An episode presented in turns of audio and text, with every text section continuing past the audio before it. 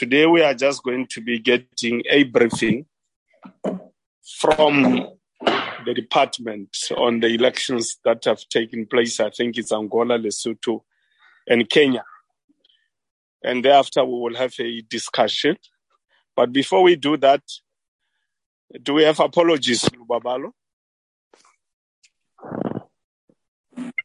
Uh, good morning, Jefferson and honorable members. Uh, we have uh, three apologies, Chair. Uh, one from the minister. She's on an official visit to the U S, and uh, Deputy uh, Mashal Kholamini. She's also on an official visit at uh, Sierra Leone, and uh, Orbum Sane said that she'll be, she's running late, so she'll join the meeting. Thank you, Chair. Sorry, there's a, a helicopter passing here. I'm sorry, honorable members. It's a helicopter passing here, so there's nothing one can do about it. Thank you very much for those apologies. Honorable members, do we have a mover for adoption of the agenda?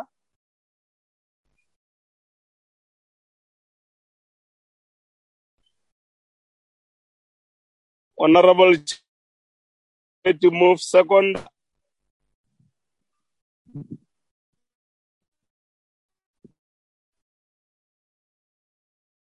Honorable uh, Fabia. Okay. Uh, thank you very much. We'll now give over to Adnan to do the presentation.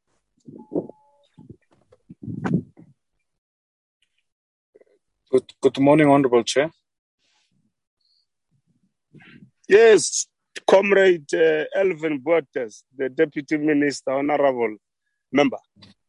Yes, good morning, uh, Honorable uh, Obakeng uh, Ramolezi Mampela. And, yes, uh, I like your shirt. It looks green.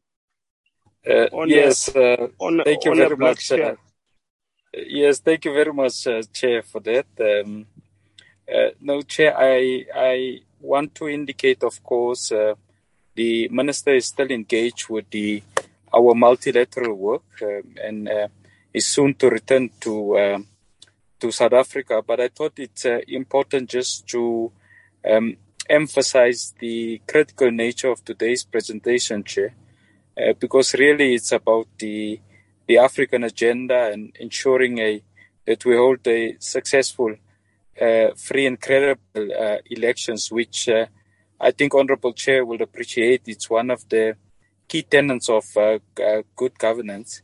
Uh, in addition, Honorable Chair, the elections on the African continent, of course, is governed by treaties uh, which all member states of the African Union and S A D C have adopted, uh, and in particular the African Charter on uh, Democracy, Elections and Governance, Uh, which calls for state parties to promote the holding of regular, free and fair elections to institutionalize uh, legitimate authority and representative government, as well as democratic chains of, of government. Yeah. Um, to further solidify um, the Charter, it uh, evidently, Honorable Chair, calls on state parties to, and I quote, to reaffirm their commitment to regular holding of transparent, free, uh, and fair elections, uh, unquote. Uh, and meanwhile, uh, Honorable Chair, the S A D C principles and guidelines governing uh, democratic uh, elections uh, aim to promote the uh, enhanced adherence to the principle of the rule of law, premised upon the respect for and supremacy of the Constitution and constitutional order in the political arrangements of the respected member states uh, holding elections. Uh, the principles and guidelines further aim, Honorable Chair, to uh, promote uh, the holding of regular, fair, free and fair elections, transparent, credible and peaceful democratic elections, uh, to institutionalize uh, legitimate authority of representative uh, government, uh, Chair, and enhance electoral integrity. And I think that that really is a uh, is an area of uh, emphasis. Uh, our submission from DERCO, Chair, is that um, the, the, the convening of regular elections has actually become uh, the norm uh, on our African continent. And uh, I think when we look in the mirror, Honorable Chair, um, it details how far we have come since the days of coup, coup d'etats and unconstitutional uh, change of uh, government. Uh, of course, we, we must note that the recent experiences in Mali, Burkina Faso, Guinea, Chad, uh, and Sudan uh, does not present uh, the, the the value system of the African Union and its uh, and its regs. And I think we, we have emphasized as a, as as as a government of South Africa that where constitutional changes of government uh, actually takes place, we are calling on firmer and stronger actions uh, to be taken taken by the respective uh, R E C and the A U. Uh, uh, so that, I think, it's a critical issue. I think, Honourable Chair, uh, the presentation um, will, of course, capture the the fact that the peoples of Kenya and Angola have shown resilience and commitment to the peaceful elections Uh, that recently actually has been uh, convened. And uh, I think it's a testimony uh, to the investment from these uh, two governments uh, in relation to Aspiration three of the African uh, Union Agenda twenty sixty-three, which, amongst other, cites an Africa of good governance, democracy, respect for human rights, justice, uh, and the rule of law. and the rule of law. Of course, Chair, as I conclude, uh, the Kingdom of Lesotho, our, our immediate uh, neighbor within close proximity, will be going to the polls uh, on the seventh of October uh, this year. Uh, we also know, Chair, that the elections takes place at the end of the South African-led uh, S A D C uh, facilitation process, Uh, which saw the conclusion of a long-haul dialogue amongst the Basotho on the types of reforms required uh, within the political landscape of uh, Lesotho. Uh, we we evidently know, Chair, that since the appointment of President Ramaphosa um, as the facilitator of this process, supported by a, a facilitation uh, team led by former Deputy Chief Justice Uh, Mosanaki, work uh, has tirelessly uh, uh, been undertaken to actually uh, conform to the mandate of the S A D C facilitation uh, team. The final mi- mi- milestone of the facilitation team uh, agenda, Chair, was to see the adoption by Parliament of the Omnibus Constitutional Amendment Bill, which uh, its purpose was to amend the nineteen ninety-three uh, Lesotho Uh, Constitution and other reforms direct, directives. Unfortunately, honourable members, um, the bill could not pass before Parliament uh, uh, dissolved ahead of uh, the elections. Nevertheless, the elections are going uh, ahead as, as planned. We must confirm that S A D C has deployed its uh, elections observer uh, mission, and South Africa, Chair, contributed uh, members to that uh, obs- uh, elections observer missions, and it is expected that all other S A D C uh, formations, such as the S A D C Parliamentary Forum and the S A D C Electoral uh, Commission Forum, will also uh, uh, be deployed. Uh, lastly, Chair, uh, it will be good if we get your permission to uh, invite uh, the Foreign Service uh, of DERCO uh, to, to do a detailed presentation on these three areas. Thank you very much.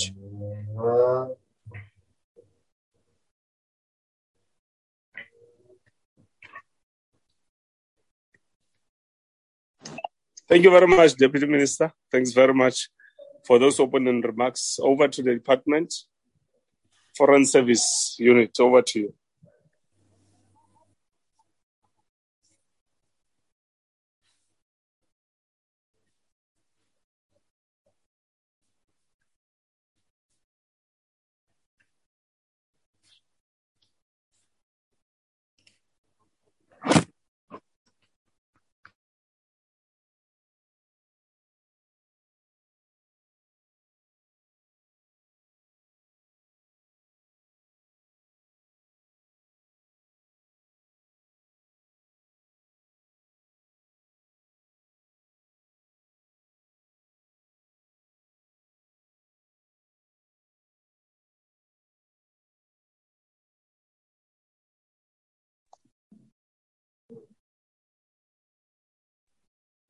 Chairperson, um, Honorable Fabia, something is foreign here. I, I, I don't hear anything. Is, or is it just me?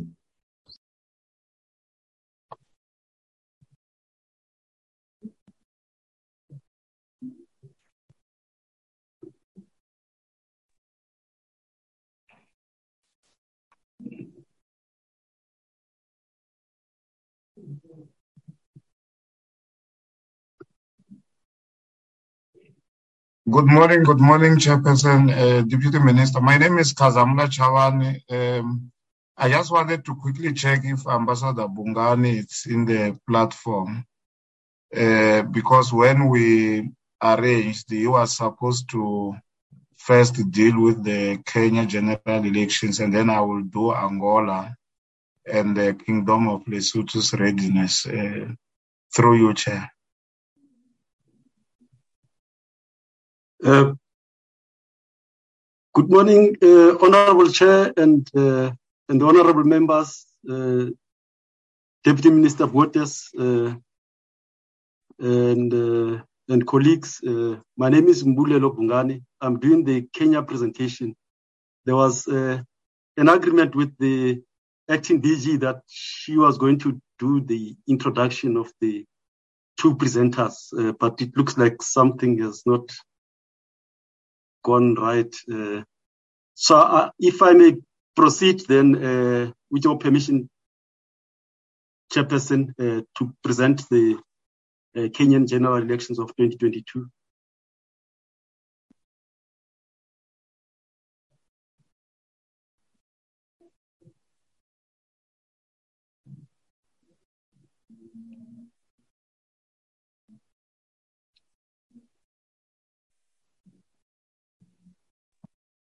Can I proceed, uh, Chairperson? I'm not sure if, Chairperson, you can be able to hear me on that side. Okay. I can hear you, Madam uh, Acting D G. Okay. Uh, Ambassador Bungane, if you allow me, uh, Mister Chairperson, can continue with the presentation. I'm not sure if I'm audible on that side.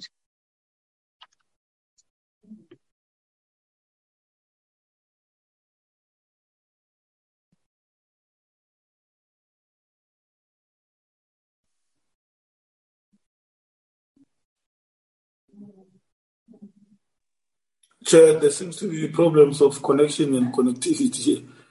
Can we have a better connect coordination? I'm not sure what's happening.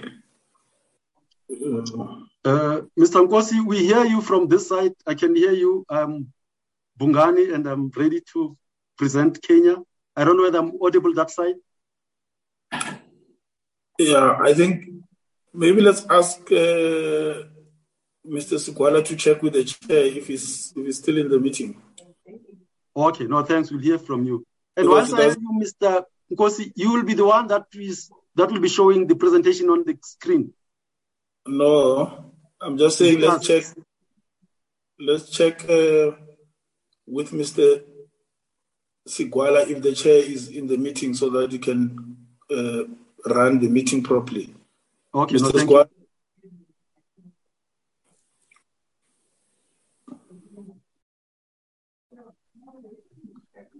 Uh, Chairperson, Honorable Fabia.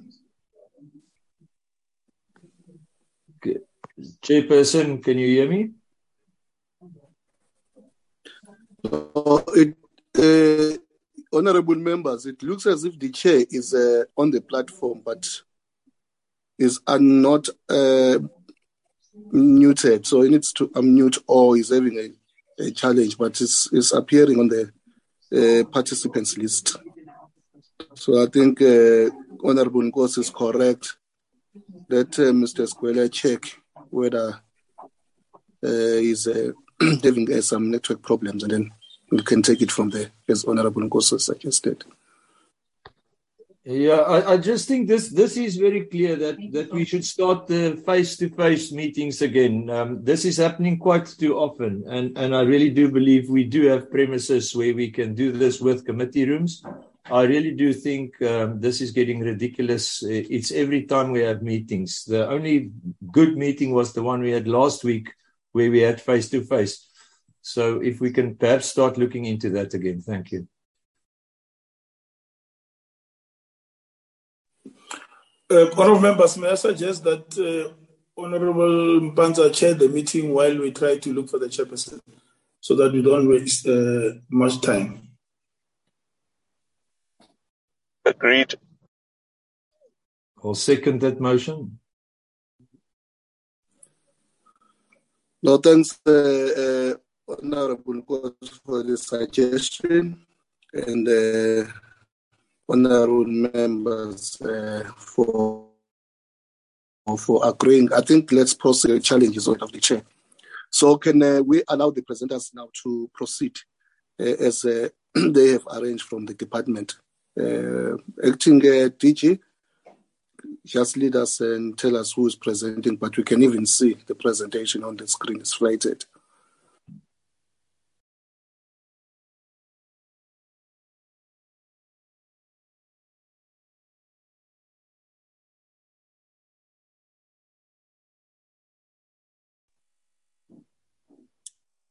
Uh, department.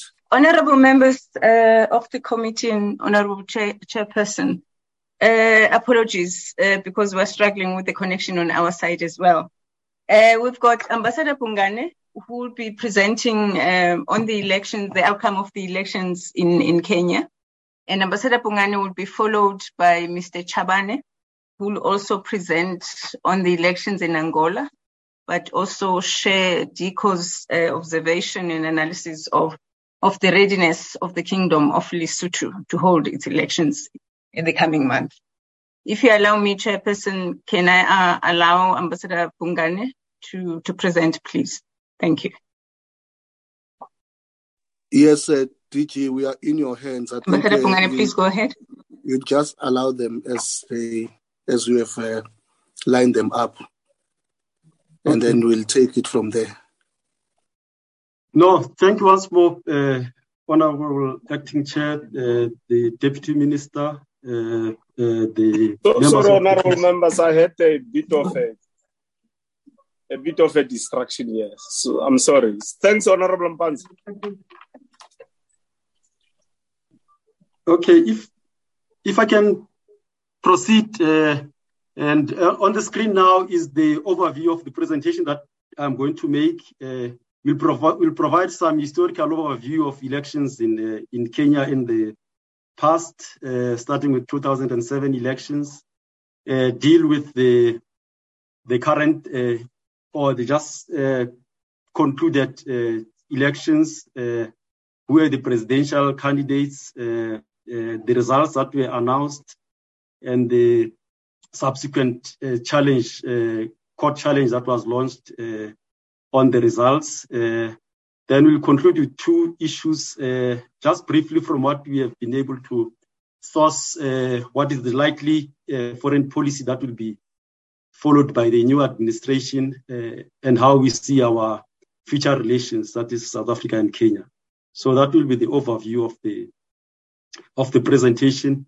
Uh, on the first item, uh, before the elections, we, as the desk, we were a little bit anxious on how the elections were going to, to turn out uh, due to the history of uh, electoral violence uh, that happened uh, in Kenya, uh, especially in the two thousand seven uh, elections uh, that resulted in more than a thousand people uh, uh, that were killed uh, in the violence that followed the announcement of the elections. Uh, Uh, uh, in those elections, uh, and we'll return to this uh, later on, is that Mister Uh, Odinga was a contestant. He had challenged the, the outcome of the elections, uh, but was not uh, successful.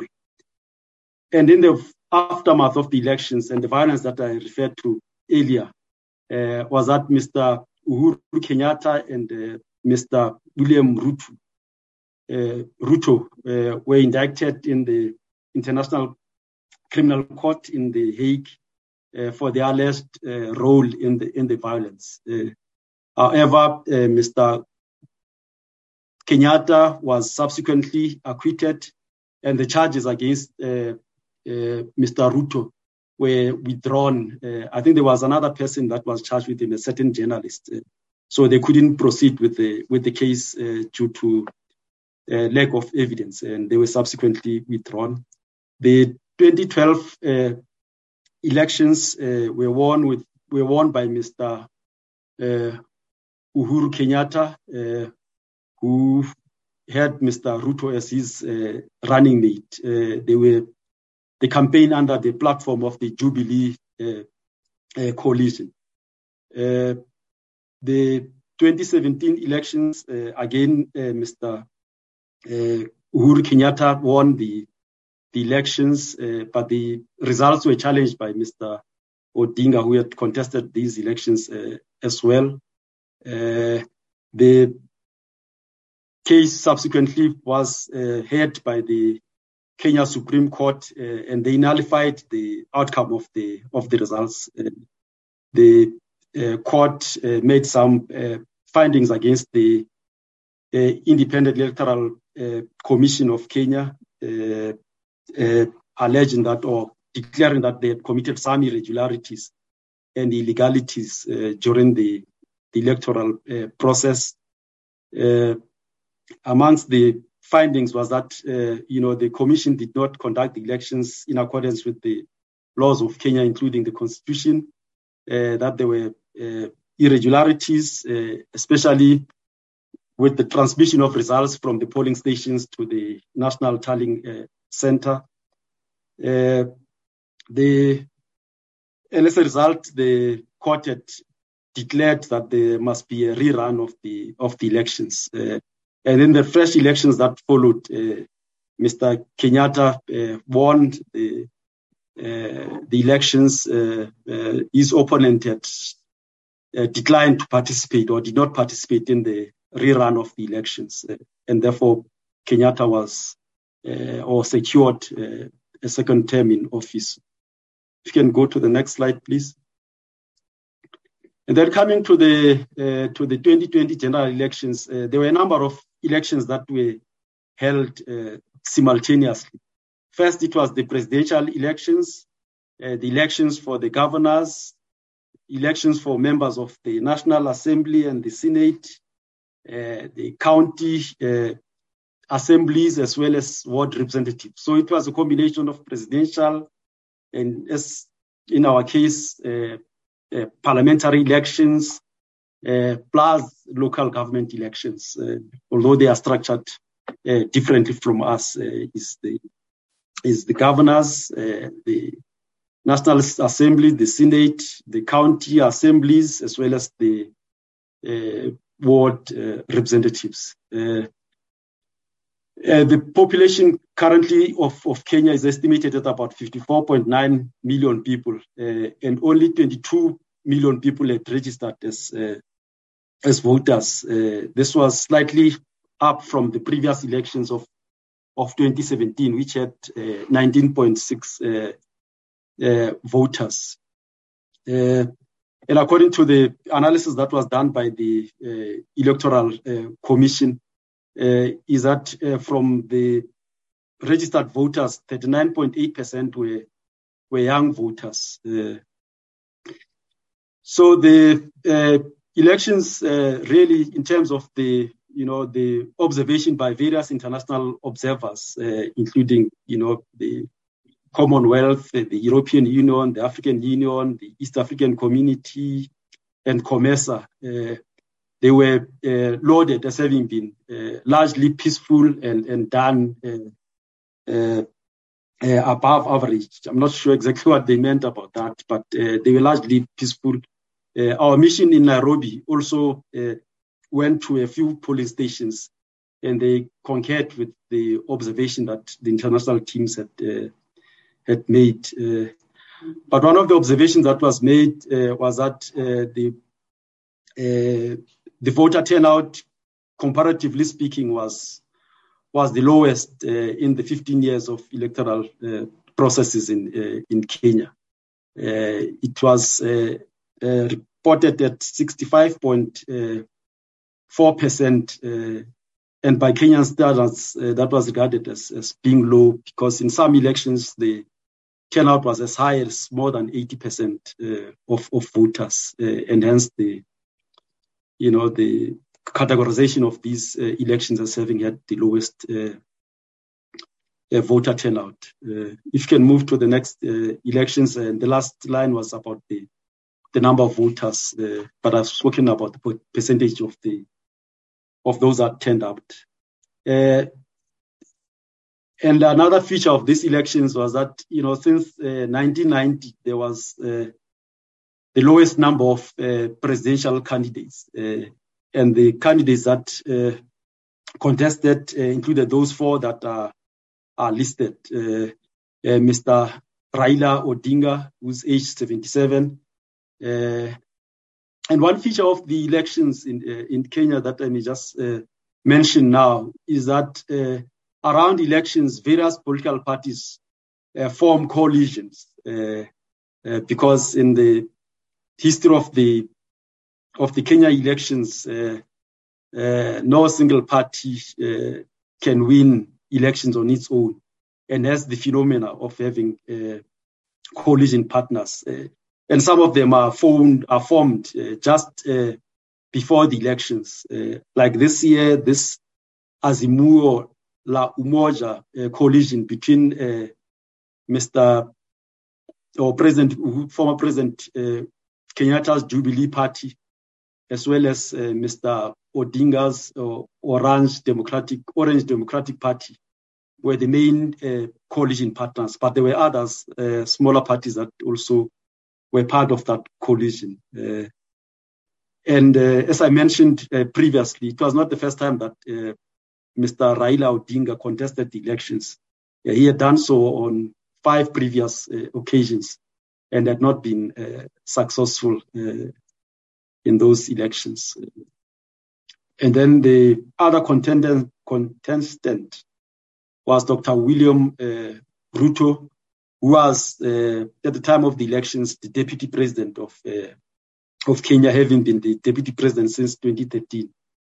Uh, he had his own coalition uh, uh, called the Kenya Kwanza Alliance, uh, Uh, that had different parties. Uh, some of the known ones are the ones that I mentioned in the on the screen: the United Democratic Alliance, the Amani National Congress, and the Forum for the Restoration of Democracy in, in Kenya, Ford. Uh, and then the so those were the two main uh, contenders. Uh, and then the other two, uh, Mister David uh, Waihinga and George Wazakoya, Uh, completed the four uh, candidates that went to contest uh, the elections. If you can move to the next slide, please. Uh, and then on the fifteenth, the elections took place on the ninth of August, and then on the fifteenth of August, uh, the Electoral Com- Commission, uh, the I E B C, uh, declared uh, President uh, or Doctor William Ruto as the president-elect of uh, of Kenya. There was a bit of drama on that uh, on that day, uh, and it was some of it was shown live on uh, on T V. Uh, what transpired is that the before the announcement, the for uh, the I E B C is constituted by seven uh, members, and four of them, Uh, you know, disassociated themselves from the results that were announced. Uh, so shortly before the results were announced, they held a, a press conference where they disassociated themselves from the from the results that were going to be announced. Uh, and in the tallying center, you saw it on T V, there were lots of commotion. And uh, according to the report, uh, there were people that tried to prevent the chairperson from announcing the results. Uh, But in the end, he, he did uh, announce the uh, the results uh, and the outcome uh, of the race. Uh, the results that were announced were as, as follows. Uh, and just before I go to the results, is that in terms of the Kenyan constitution, uh, the person to win in the first round, he had to get uh, fifty percent plus one uh, votes uh, and then have the support of the at least of twenty-five percent of the votes uh, that were cast in the various uh, counties of uh, of Kenya. Uh, so it must be twenty-five percent of the votes in the in the counties, and then fifty uh, plus one of the of the overall uh, uh, voting public. And the announced results uh, were that uh, Doctor Ruto uh, garnered uh, fifty point five nine of the of the votes percent of the votes. Uh, Mister Odinga uh, got forty-eight point eight five percent.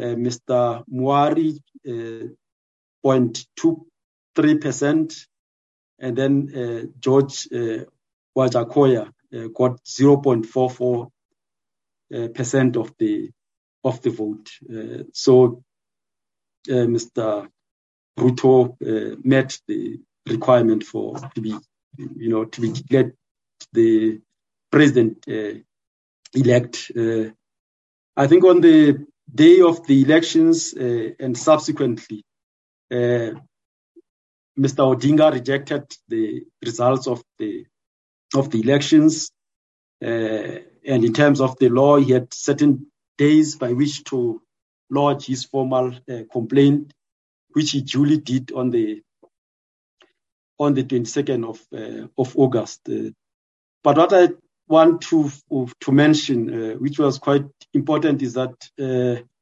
on the fifteenth, whilst he rejected the, the outcome of the of the of the elections, uh, he called upon his uh, uh, supporters to to remain calm uh, and not to resort to any violence, and that he was going to challenge the the results using Uh, legal means, which was quite important. And as a result, uh, I think there was one or two uh, uh, incidences, uh, uh, not major in, in his uh, constituency. Uh, but other than that, uh, the whole country was quite uh, peaceful uh, on the day that the results were were, were announced. Uh, so he lost the, the lawsuit. Uh, And he asked that uh, the uh, the court nullify the outcome of the of the of the elections uh, on various uh, grounds, uh, including the fact that, you know, the percentages and the uh, didn't quite uh, add up uh, uh, when you know when he was doing his arithmetic. Uh, so the In the challenge that was uh, presented to, to court, uh, uh, the Supreme Court had to uh, make a ruling on the following uh, issues. Uh, the first one was whether the technology that the I E B C had used uh, in managing the elections uh, met the standards of integrity, ver- verifiability, security, and transparency uh, to guarantee accurate and ver- verifiable results. So that was the first Uh, Uh, issue that the court had to uh, to decide upon. Uh, the next one, please. The next one was whether there was interference uh, in uploading and transmission of the Form three point three thirty-four A uh, from the polling stations to the to the I E B C portal. That is where the uh, results were being uh, up- uploaded. I think the form is one of the forms that would be completed uh, from the polling stations, uh, uh, tabulating the results of the of the polling stations. And then the third uh, issue was whether there was uh, a difference between those forms that were uploaded in the portal and the and the forms that were received at the at the National uh, Tallying Center uh, and the forms that were issued by the polling agents. Then the fourth uh, uh, area that uh, was contested or the court had to decide on was whether the postponement of the gubernatorial, uh, we made a, uh, an error there, is not national, is the gubernatorial elections, uh, which essentially is the governor elections uh, in our normal languages.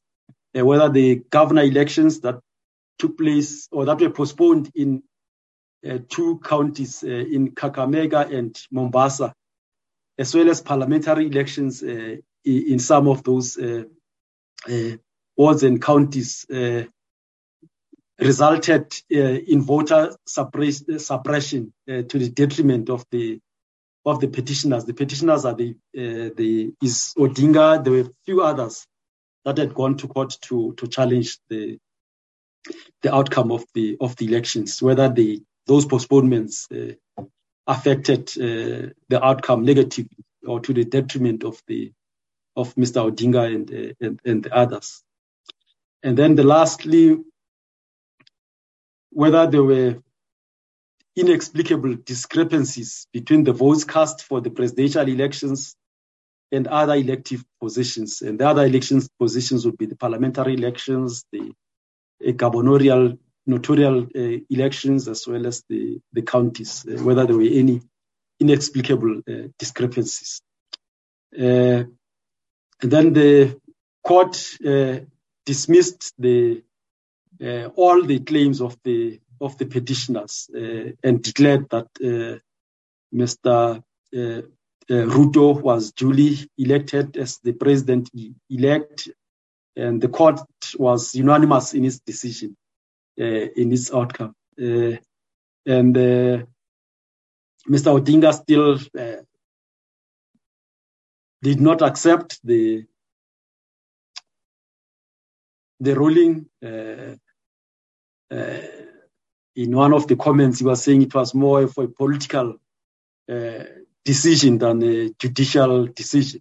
Uh, so he rejected the uh, the outcome, but he accepted the results. Uh, I hope I'm putting it uh, uh, properly. And, and since then, we have not heard from from him. Uh, and then uh, Mister Uh, or Doctor Ruto was then Uh, duly inaugurated on the thirteenth of, uh, of September uh, for a five-year term uh, as the president of uh, of Kenya. Uh, we are invited to South Africa uh, to be represented at the inauguration, and uh, uh, President uh, Ramaphosa was uh, specifically invited, but due to other commitments, he, he uh, then uh, appointed the deputy president to represent him at the elections, and he duly participated in the inauguration uh, ceremony on the thirteenth of September. Next slide, please. Uh, in terms of the foreign policy, uh, and we really uh, sourced the information that we are sharing from the manifesto of the Kenya Kwanza uh, coalition. Uh, uh, some of the issues that they had uh, pointed out in their uh, manifesto was that uh, Kenya is uh, uh, considered as a, as a partner uh, uh, in the in the region. I think they made a mistake. It's not necessarily South Africa's partner, uh, but I think they consider, consider themselves as uh, you know an anchor state uh, in the in the in the East Africa region, uh, being the only country that uh, hosts the United Nations uh, headquarters. Uh, they have the U N habitat there, amongst others, uh, being uh, uh, stationed in, uh, in in Nairobi. Uh, and that uh, the government of President uh, uh, Ruto will uh, see to it that the country is uh, seen as a respectable and uh, valued uh, partners by the international community, that it will promote friendly relations with its neighbors and uh, playing a leading role uh, in regional and Pan-African uh, affairs. Uh, they've uh, specifically mentioned, you know, issues around peace and security in their in their na- neighborhood as one of their foreign policy uh, uh, priorities. Can we move to the next one? And incidentally, before uh, talking on this uh, on this slide, uh, subsequent to his inauguration, he appointed uh, former President uh, Uhuru Kenyatta uh, uh, to continue with the role that he had played in mediating the various conflicts in the in the region, including uh, the recently, you know, uh, erupted uh, conflict in the eastern D R C, uh, as well as the challenges and in. in uh, or the civil war in in Ethiopia. Uh, so President uh, Ruto has uh, asked, uh, uh, and from what we have heard that the former president has agreed to, to continue saving in those uh, in those groups. And finally, in terms of the, their manifestos, they identified the following pillars uh, in their foreign policy. Uh, one was economic and commercial uh, diplomacy, to pursue this uh, vigorously, uh, and that to use Kenya's role as a partner to strengthen its voice in local and continental affairs, uh, to engage uh, their uh, diaspora uh, with the view of uh, trying to, you know, uh, get some value from, from what the Kenyans and the diaspora uh, have, uh, being a good global uh, citizen, uh, which include, you know, supporting the work of uh, international organizations uh, and the treaties that they have signed. Uh, and that uh, in its outlook uh, in terms of uh, uh, global affairs, that it will be uh, more of a Pan-Africanist uh, uh, stance uh, that will uh, pursue or focus on causes uh, that will improve the situation of uh, of the African continent. Uh, uh, something that we we share with them. Uh, and if we can just uh, go to the last slide uh, and really to uh, restate uh, how we see uh, from DERCO's point of view uh, our relations Uh, ensuing with uh, with the new administration. Uh, first uh, is that it should be recalled that uh, we hosted two uh, uh, bilateral mechanisms with uh, with Kenya towards the end of last year. We had a, a, a joint commission for cooperation uh, in August uh, twenty twenty-one, which was hosted by Kenya, and then on the twenty-second to the twenty-third of November. Uh, Uh, President, uh, former President Uhuru, or President Uhuru, uh, paid a state visit to to South Africa, which was uh, very successful in our in our view. Uh, so we looking at uh, ensuring that the decisions and the agreements that were signed uh, during those two events uh, are, are implemented. We have a matrix in the department Uh, Uh, that we share with the, with the various uh, departments that participate, uh, and we continuously monitor uh, the implementation of those uh, of those uh, decisions that were taken. Uh, one of the things which is important for economic uh, diplomacy and, and really responding, you know, to some of the socioeconomic challenges facing South Africa, including unemployment, is uh, uh, working uh, hard to increase our trade uh, with uh, with uh, with Kenya. Uh, currently, they are our biggest uh, trading partner uh, on the continent outside of SADC. Uh, so if you exclude uh, uh, the SADC uh, countries, Kenya is our leading uh, trading partner. Uh, the trade is uh, skewed, like in many other African countries, in favor of uh, of South Africa, and this issue was uh, strongly uh, raised by President Kenyatta. As a result, there was a decision to Uh, for the two countries to work towards uh, uh, leveling the, the trade uh, figures. Uh, and then one of the ways of doing so is, uh, you know, our continued investment in in Kenya. South Africa has a, a good uh, footprint uh, of companies that are invested in Kenya, and we seek to uh, to increase that uh, uh, that footprint. Uh, also uh, seek to cooperate with Kenya in promoting Uh, good uh, governance and, and democracy on the on the continent. Uh, uh, when we were in in, in in in Kenya during the J C C, there was an idea mooted and is uh, is still under very early stages of uh, of of development. Is having, you know, a group of seven or eight African countries that can champion these Uh, courses and others uh, on, on on the continent, uh, but it's still at early stages of conceptualization.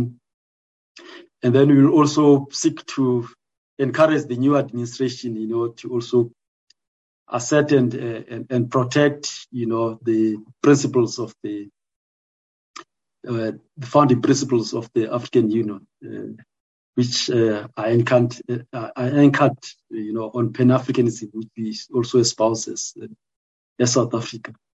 And uh, as we speak now, the, uh, it's possibility that there could be uh, a state visit to, to Kenya very soon. We're just uh, waiting to conclude the uh, the discussions around uh, around the dates, uh, which is important for us to consolidate the work that we had started with uh, with the administration of uh, President uh, Uhuru Kenyatta. Uh, and that will be the end of our presentation. Uh, and, and thank you very much, uh, uh, Chairperson, the uh, honorable members, uh, Deputy Minister uh, Botes, uh, Ambassador Romo, and, and the colleagues.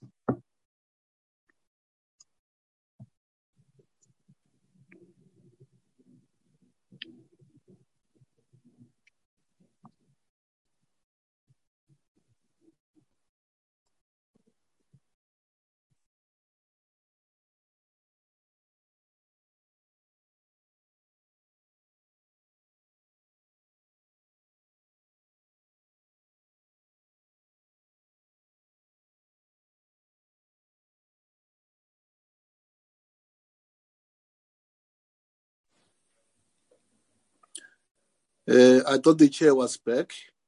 Thanks very much uh, uh, for the presentation.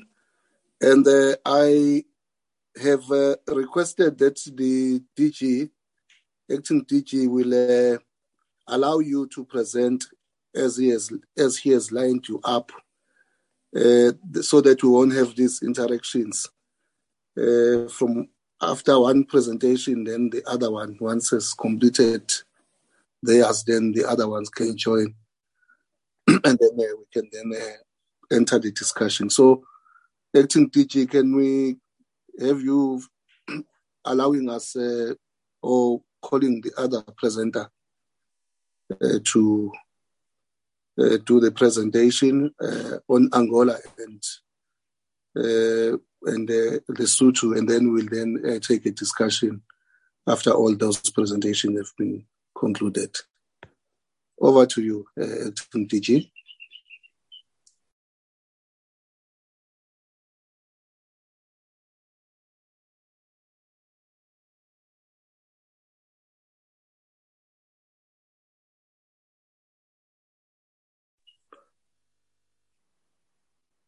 But uh, what is back, then uh, he can then take over. But I think he's still uh, experiencing Uh, some network challenges. So over to you. Uh, where are the other presenters? Good, good. I'm, I'm here. Um, I, I see acting. Can you hear me? Online. Yes. Yes. Uh, acting P G, please. Let us okay. not have this interface. Oh, eh? oh, Honorable Chairperson, I'm, I'm sorry, we seem to have a problem with connection. If you allow uh, me to call Mister Chabane to present, please, on Angola and Lesotho. Thank you. Okay, okay. Thanks very much, Acting T G. Thanks. Mister Chabane. I'm sorry for... Thank you, thank you, Chairperson. Uh, good morning, Honorable Members, Deputy Minister, Acting D G, colleagues. Um, as indicated, my name is Kazamula Chawani. I'm just going to give a, a presentation on the election outcomes of Angola, as well as the state of readiness uh, with regard to the upcoming elections uh, in Lesotho.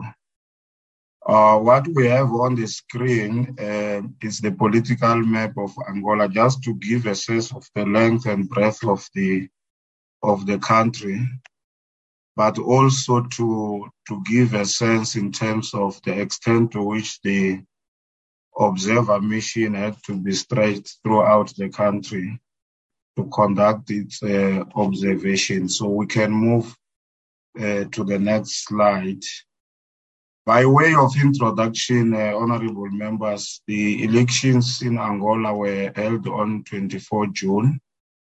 And as I indicated that uh, uh, there was a deployment of observer missions, South Africa participated within the ambit of the S A D C electoral observer mission, which is governed by the S A D C, uh, revised S A D C principles and guidelines uh, governing uh, democratic elections uh, in the in the in the region. That is very critical because when they make observations, some of which we'll get to in the uh, concluding slides, they base them on these uh, established principles. And in terms of the organization, the observer mission is led by the chair of the organ, supported by the Troika. In this case, the chair was uh, um, Namibia. And then in terms of the tro- other Troika members, South Africa is the outgoing chair, and then Zambia is an incoming chair of the organ. Now, they were about, not about, just to be specific, twelve political parties that uh, contested the elections in Angola. And you would see uh, in some of the slides that these were very closely contested elections. Uh, the major parties, therefore, were the ruling party, which is the M P L A. Um, and if you allow me to use the term, uh, with the major opposition party being uh, UNITA, and then all other small parties uh, to make up the number of twelve. And we'll get back to um, the closer contestation when we look at the numbers in terms of the outcomes in the in the following slides. So that is by way of uh, of introduction. If we can move to the next slide, please. Let me just highlight this constitutional and uh, administrative framework. I think it's very critical because in most of, uh, if not all, elections that are contested, the legalities and the legal frameworks tends to be to take central stage. And uh, Angola is not. Uh, It's not immune to this because some of the laws which are there, um, of course, with the Constitution being the supreme law, uh, they tend to be uh, contested in terms of their implementation during the elections. And this has happened, and I, w- I will lift some of them, including the Organic Law on the Media Regulatory Authority, wherein uh, you will see Uh, in one of the uh, contestation that uh, the complaint was that uh, uh, not all parties were granted uh, fair access to the media.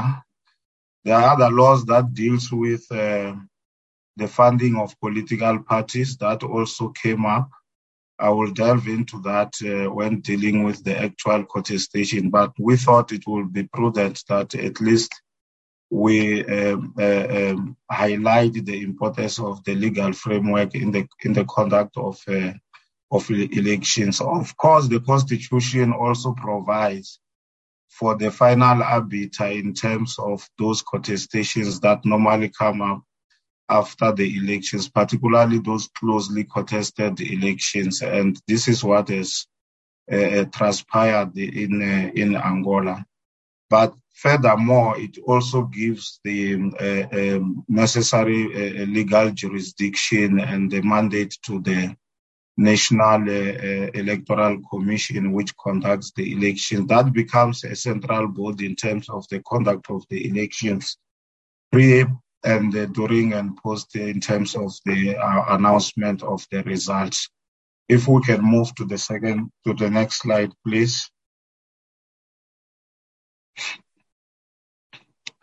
Now, very critical with regards to um, Angola, I must just highlight this. Um, one of the things that has happened with these elections, before I get to the issue of voter registration, was that for the first time, they had the participation of the diaspora um, uh, um, citizens. Uh, For example, uh, those who reside in South Africa, they voted in Johannesburg, Pretoria, and uh, and Cape Town. I think they had plus minus three hundred uh, registered uh, diasporans in, uh, in, in our country. Of course, due to their history, the largest number of the diaspora would have come from uh, um, Portugal.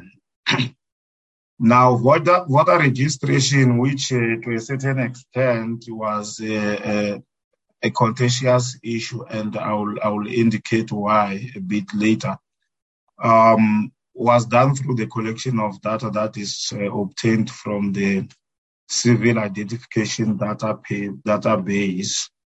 Um, the contentious issue was with regard to the deceased people who are not necessarily or automatically rather removed from this database, database. And you will see in part of this uh, presentation how the opposition uh, parties uh, raised the, uh, this, uh, this, this matter. We are talking about a country of uh, um, an estimated thirty-five million um, uh, population. Now, a total of fourteen million uh, was was reported to be in the voters' roll. Uh, I think the point that is critical to make in this regard, as compared to the twenty seventeen, is that there was a there was a fifty percent increase in terms of the registered uh, voters, uh, which augurs well with uh, with the uh, principles of democracy and the, the, the active uh, participation by the citizens of, uh, of Angola. Now, just to make the point uh, with regard to the deceased people, the estimation, as I've indicated earlier, stood at around two million of the names uh, that find their way into, into, the, into the voters' roll. And this this put the uh, Electoral Commission, in our view, in a uh, it exposes them into a position of uh, vulnerability in terms of challenges challenges from the parties that uh, participate in the in the election. Now, during the election day, what the observer mission did was to deploy, uh, you would have seen the length and breadth as we demonstrated on the roadmap, two hundred one uh, uh, observers uh, uh, in twelve provinces. And then they were able to observe the opening, uh, the voting, and the closing, and the counting procedures as well in terms of the organic law on general elections. This is one of the laws that uh, were highlighted in the in, in, in slide two, and made a point that it's important just to keep it in mind as we will continue to refer to some of these legislative frameworks. If we can move to the next slide, please.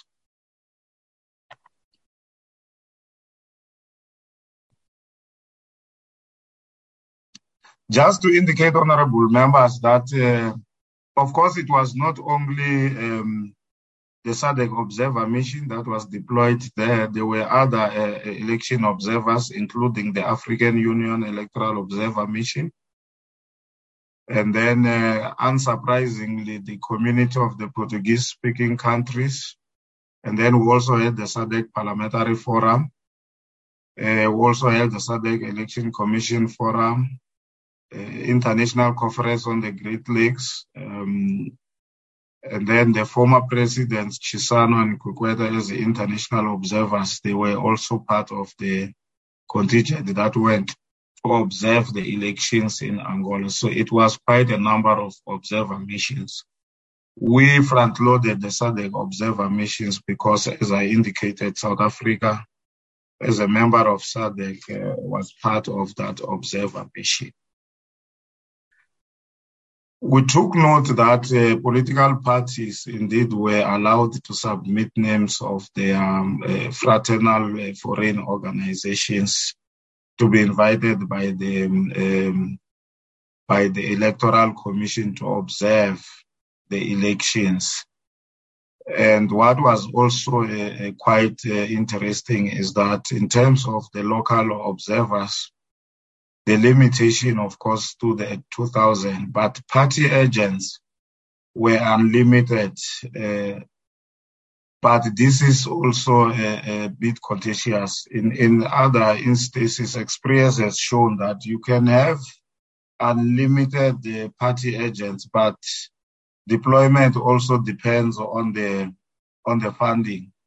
So you may have all uh, parties uh, being granted uh, uh, allowance to get to all polling stations, but uh, resource-wise, it, it becomes a determining factor. If we can move to the next slide, please.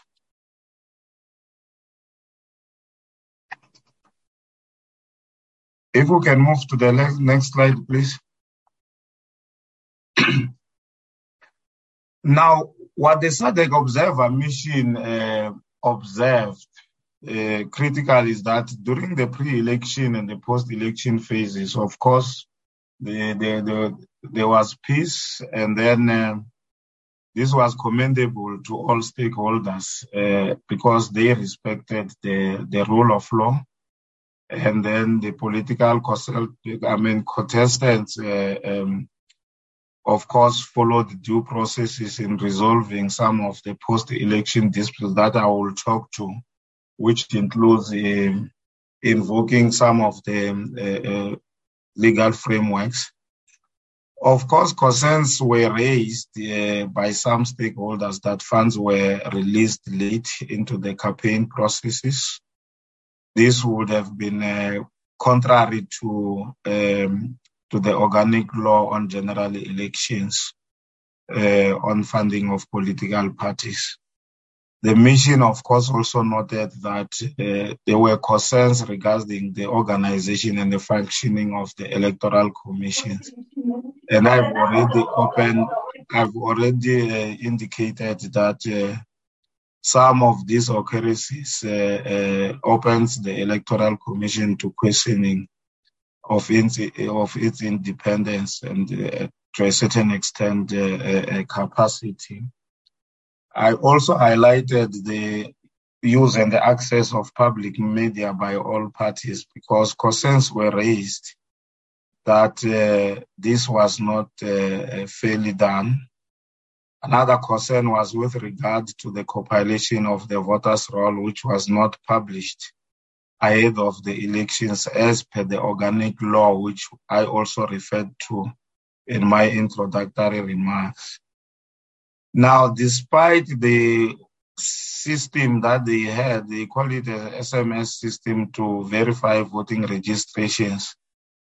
Um, It was said that not all voters made use of that particular system. I think they had a, a challenge with uh, with the system. Be that as it may, um, if we can move to the next slide.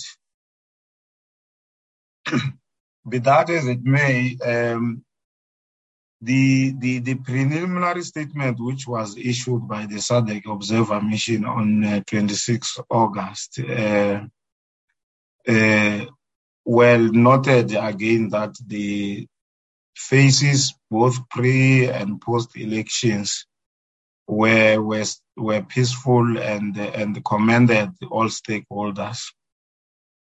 Now, on the twenty-ninth of August, the Electoral Commission released the final results uh, and declared the M P L A, the ruling party, the winner with just over uh, uh, fifty-one percent, with the opposition party, the main opposition, UNITA, uh, that gained just over forty-three percent. Uh, uh, in the in the in the in the elections, and this was massive for UNITA if one was to compare it with uh, the twenty seventeen elections, where I think they garnered uh, below uh, thirty percent of the vote, and the remaining over four percent of the votes were shared amongst uh, uh, small parties. Uh, Now, we have seen this phenomenon in other countries whereby once elections uh,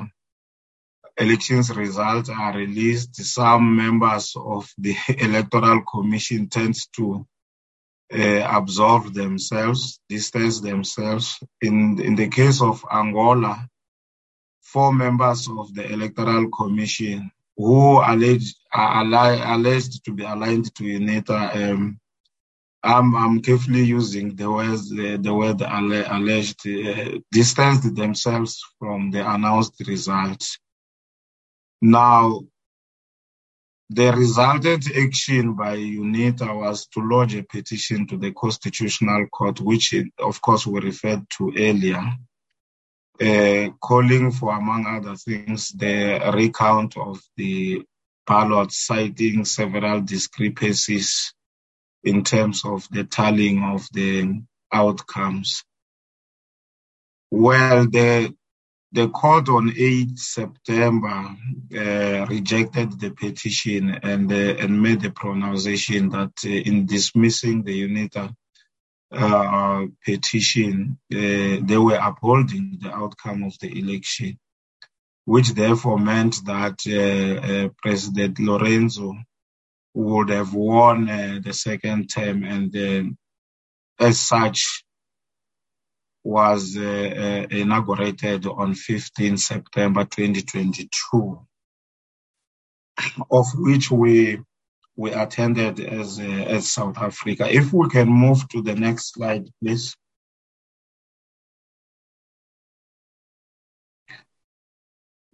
Just to make a summative conclusion, um, in terms of the revised S A D C principles uh, that governs elections, uh, we have indicated that the chair of the organ um, leads the, the, the, the election observer, of course, supported by the Troika. Now, has the responsibility to present a consolidated res- report with the lessons learned, observations. I've spoken to that, and the recommendations that they would have made to the government of Angola. The expectation, therefore, is that uh, the S A D C Electoral Advisory Council shall return to Angola at an appropriate time to undertake a post-election uh, review with the aim to determine the extent to which the recommendation of the observer mission has been implemented. Honorable members would have noted some of those concerns as I highlighted in parts of the presentation. The nature of support that Angola may require, if any, uh, from the S A D C region to uh, to implement the, the proposals and the recommendations to improve the electoral process in future. So that concludes the short presentation on Angola. Uh, Chair, I will also very quickly delve into the readiness of the Kingdom of Lesotho to hold elections in October, starting, of course, with uh, uh, the political uh, uh, landscape, just to give a sense of uh, where we are going to deploy as S A D C uh, in terms of the voting district and in the length and the breadth of the Mountain Kingdom. Can we go to the next slide, please? As provided by the Constitution of Lesotho, King Letsie uh, declared the seventh of October as the date for the holding of the National Assembly elections uh, in the in the kingdom. And uh, in a subsequent action, the Independent Electoral Commission therefore announced the election roadmap, spanning from July to early October twenty twenty-two. Now, we have noticed, and we'll come back to this in some parts of the um, of the presentation, that there's been a, a massive increase in political parties from twenty-seven that contested the twenty seventeen elections to sixty-five in twenty twenty-two. As demonstrated in the uh, uh, roadmap, there are ten voting uh, districts, uh, which are subdivided into eighty electoral constituencies, which consist, of course, of one hundred twenty-nine community local councils. If we can move to the next one, please. The same way that we we felt it was necessary to deal with the uh, uh, legislative frameworks with regard to Angola. Um, we felt it would be necessary to highlight this uh, uh, with regard to Lesotho, particularly taking into consideration that Lesotho has been in the process, with the assistance of S A D C, of trying to effect certain reforms, which the uh, Deputy Minister spoke to in his opening uh, remarks, and the implications thereof, um, which I'm not going to, to repeat, but suffice to say, they are still using the nineteen ninety-three constitution and then the electoral law that dates back to twenty eleven. Uh, perhaps if they were, the reforms or the omnibus bill would have been passed, Uh, we'll be talking um, a different, uh, a different story. However, this is the law that is in force, and it entrusts both government and the two chambers of the Senate, National Assembly, and the Senate that consists of thirty-three nominated members, twenty-two principal chiefs. As you know, that Lesotho is the is the the the, the, the, the mountain kingdom. eleven other members appointed by the ruling uh, party, whereas the National Assembly has got a membership of one hundred twenty, with eight members voted through a plurality of votes, four of whom are voted on by political parties. And this is what is going to apply, as I've indicated, that the, the reforms were not concluded. Suffice to indicate that all qualifying parties, as provided by the law, have signed the Electoral Code of Conduct in terms of how they are going to abide to the provisions of such a code in terms of the constitutional requirements. If we can move to the next slide, please.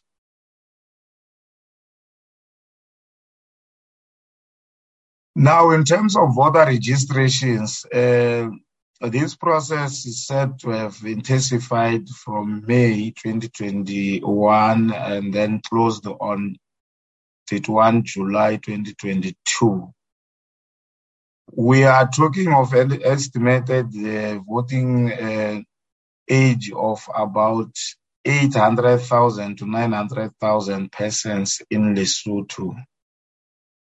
And there was a notable increase in youth registration, uh, which is uh, attributed to voter education by the Electoral uh, Commission and, and, and the relevant stakeholders. And it's a commendable uh, progress. The, the I E C conducted nomination of candidates on ninth of September twenty twenty-two in all constituencies that we referred to earlier on. What they call advance voting uh, will take place on thirtieth of September twenty twenty-two, uh, according to, to, to the plan, uh, which is uh, this coming Friday, if I'm not mistaken. Yes, this coming Friday. Uh, just as a reminder, the application for the advanced voting took place from twelfth to sixteenth of September twenty twenty-two. So it has been uh, concluded. If we can move to the next slide, please. If we can move to the next slide, please. Now, honorable members, the, the government of Lesotho is the one that has been uh, releasing funds to the I E C um, in, in, in, in what I will call trenches. Uh, but the budget for the elections, it's estimated at four hundred ninety-eight million. And so far, only two hundred sixty-one point five million has been uh, released or allocated by Parliament.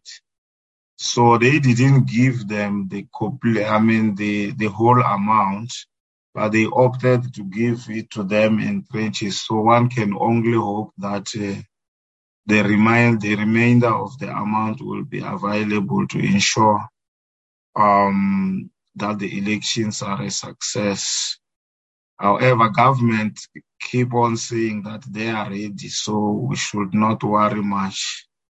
I'm hoping that there won't be a last-minute uh, surprise where uh, the I E C will be expected, uh, with the assistance of government, to scramble for additional resources. However, the I E C remain in close discussion with the state uh, budget control in that matter, and the, and the, and the Auditor General um, in the event that there are certain shortfalls, discussing the extent to which this could be uh, covered. On the security front, uh, the I E C has launched the, what they call the National Joint Operations Center, that comprises of the Lesotho Defense Force, the Lesotho Mounted Police, the National Security Service, as well as Ministries of Foreign Affairs and International Relations, and the Ministry of, uh, of Home Affairs. Uh, this will be some sort of uh, a control room, um, just to ensure that uh, elections uh, take place without uh, the major glitches. Now, as a, as a practice and as a norm, um, international observers have been um, invited. We are going to participate within the ambit of S A D C the same way that we did the, uh, in Angola. It's practically the same way that we have always done in uh, other countries in the region. The A U, the E U, the Commonwealth, and the U S A have also confirmed their availability to uh, observe the elections. If we can move to the next slide, please.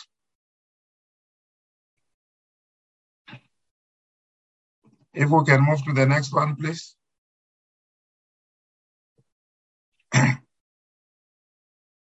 Honorable members, just to take you through the um, few challenges that we we think uh, uh, uh, are critical. I've already indicated this massive increase from twenty seventeen um, uh, parties that participated in the elections, which were twenty-seven, to sixty-five in twenty twenty-two.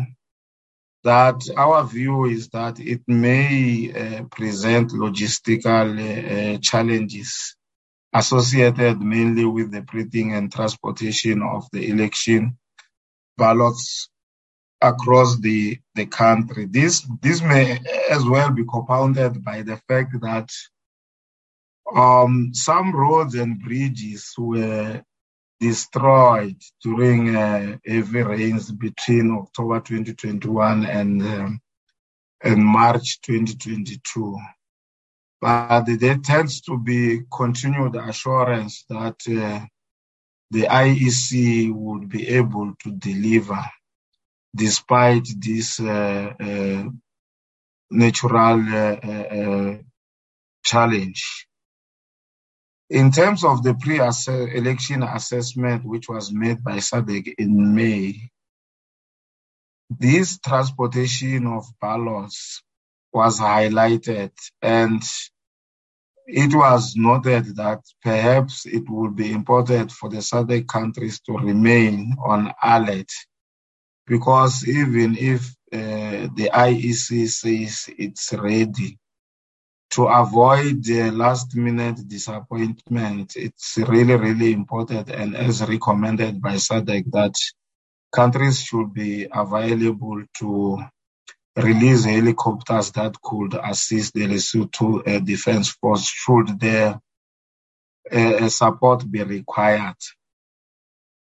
And as I've indicated, the Lesotho Defense Force itself has confirmed its readiness to transport uh, ballots to voting stations across the country. So uh, we hope that will be the case, but necessarily will need to be uh, on alert. But so far, there hasn't been any request that has come through to any of the S A D C member states, uh, individually or collectively. Uh, if we can move to the next slide, please.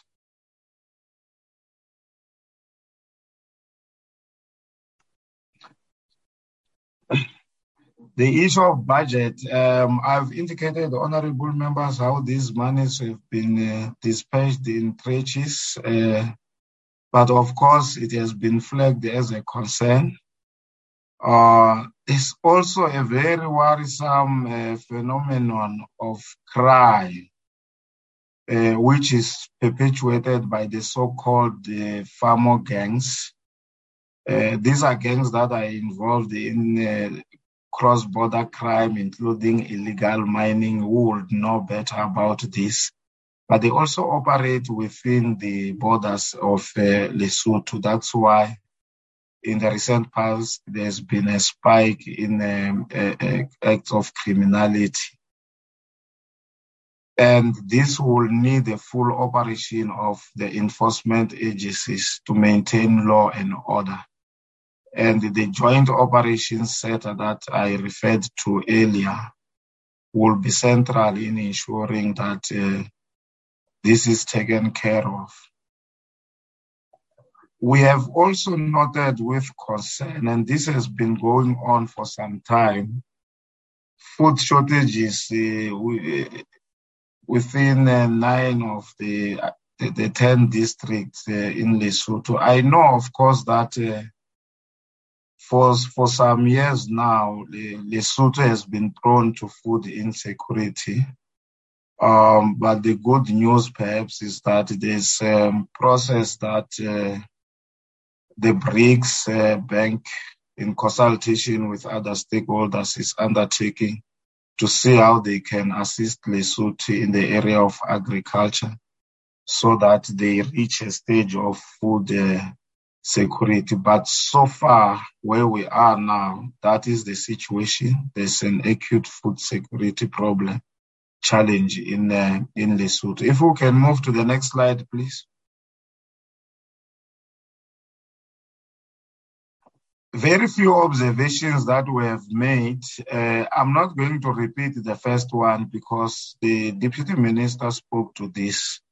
Uh, with regard to the amendment uh, bill, the omnibus bill, which could not be uh, concluded uh, despite the recall of uh, uh, Parliament to try and pass the bill through a state of emergency, which, by the way, was declared unconstitutional by the Constitutional Court. As where we are sitting now, we are uh, governed in terms of the electoral process by the nineteen ninety-three Constitution. If we can move to the next slide, please.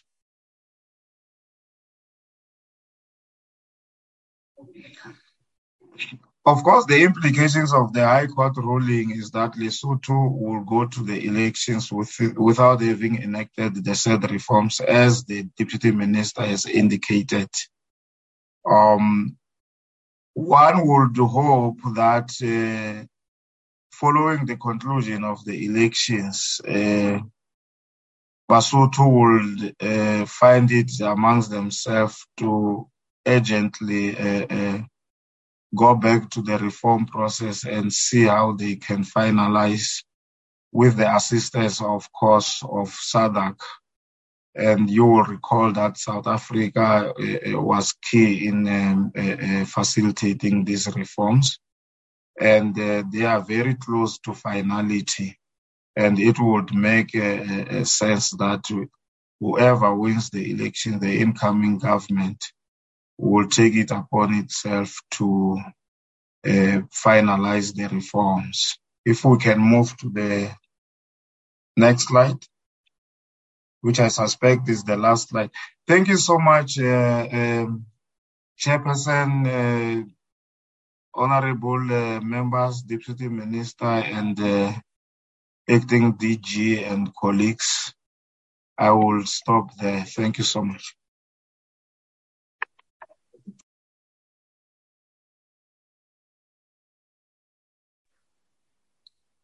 Uh, thank um, you, uh, Honorable Chairperson.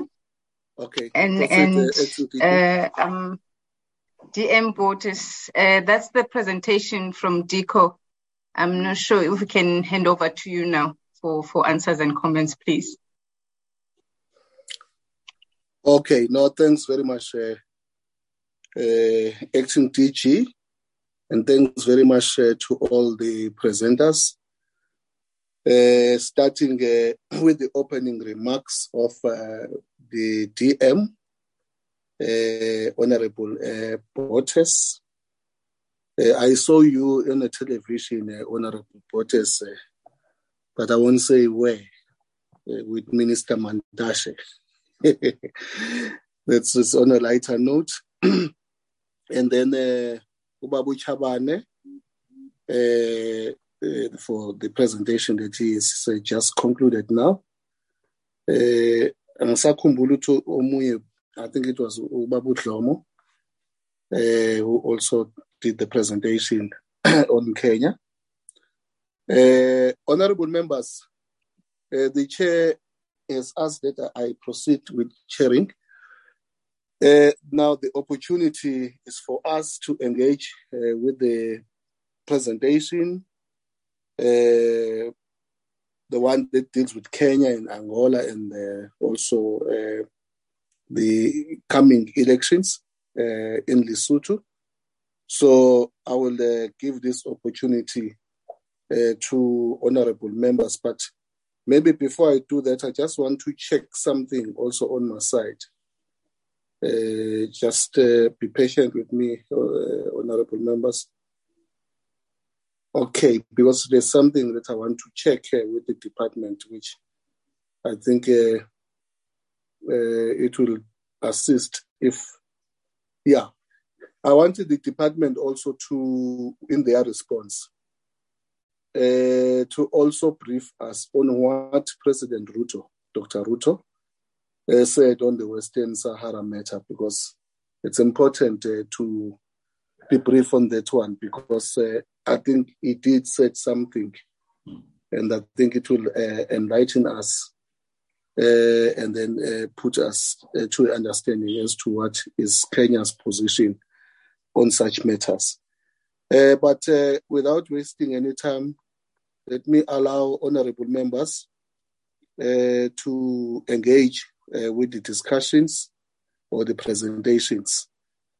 Uh, I don't see any hands uh, on my platform, but members can also shout, uh, and then uh, we can just allow them to uh, engage and uh, ask questions of clarity, make inputs uh, or comments. Over to you, honorable members. I see the hand of uh, Honorable Ngozi, uh, of Reverend Mshweu.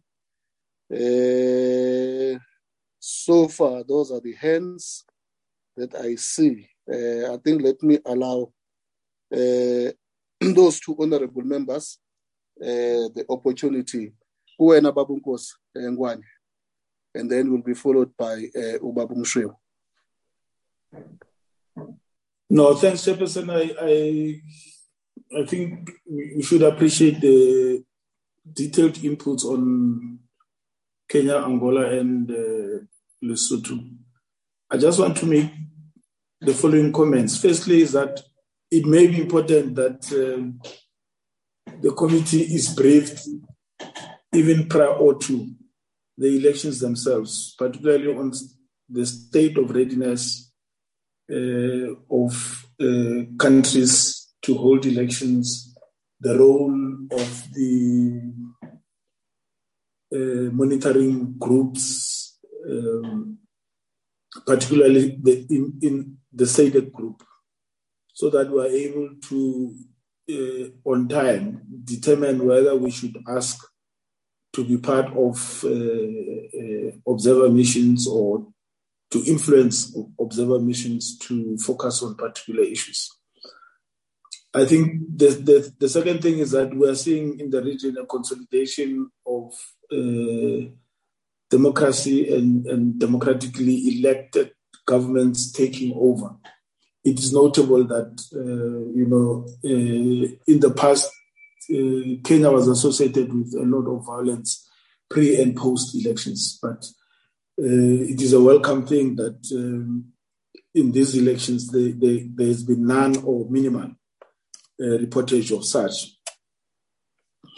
Uh, the other point, Chair, is that I would like to know from the department the the role that Kenya plays in that region uh, in relation to stabilization. I, I have noted that the president uh, has given uh, uh, Uhuru Kenyatta, former president, the responsibility to engage at an international level in terms of uh, stabilizing the region. But I think the matters are much deeper than that. We know that the instability in D R C affects most of uh, uh, countries involved in that area. So it may be important to reflect on what Kenya does to ensure that there is uh, stability. Secondly, in relation to that is the relationship between Kenya and ourselves as a country. Um, I think We we have hosted binationals and whatever uh, in the past, and uh, democratization in both countries should lead to increased levels of engagement at, at trade uh, and economic uh, relations. So I'd like to have a comment on on, on that. Um, the other general point, uh, Chair, relates to The, the role played by parliamentarians uh, pre and post, uh, particularly the, the the this body that sits here in Midrand, the African Parliament, uh, the A U Parliament. I mean, what role do they play? How do they brief bodies like us on dynamics, on on on what they are doing as a body to consolidate democracy, and how they encourage uh, multipartyism and uh, the holding of free and fair elections and, and tolerance. As far as Lesotho is concerned, Chairperson, I think, um, yeah, the, the impact of uh, instability in successive governments in Lesotho affects our country. Uh, and affects, uh, uh, in, in particular, our country, but also is a concern for for for S A D C. And safe to say that the the constitutional reforms are welcomed and have been a result of a protracted, engaged, and uh, uh, at times fractious uh, process. I think we should welcome the fact that at least those are before Parliament, and they will be tabled, and if adopted, will guide uh, future elections in, in Lesotho. Uh, what I hope for is that they, they should not be a, a, a pulling out or a disengagement, either at bilateral level or through uh, S A D C bodies, uh, to ensure that Lesotho returns to stability. Otherwise, Chair, I think I welcome the inputs. Thank you very much, uh, Honorable Ngozi. Uh, Honorable uh, Mshwe. Uh, Honorable Mpanza is Honorable Mshwe, not Mshwe. Okay. Thank you. Finally, Honorable Mshwe, finally. I, I, I thought along the line you will catch up from yeah, other members, you know, but I realize you're not catching up. So it's me, sure, sir. Hey, you make Honorable Nkosi to be very excited. Over to you, Reverend. Okay, sir. Thank you. Um, a few questions of clarity, sir.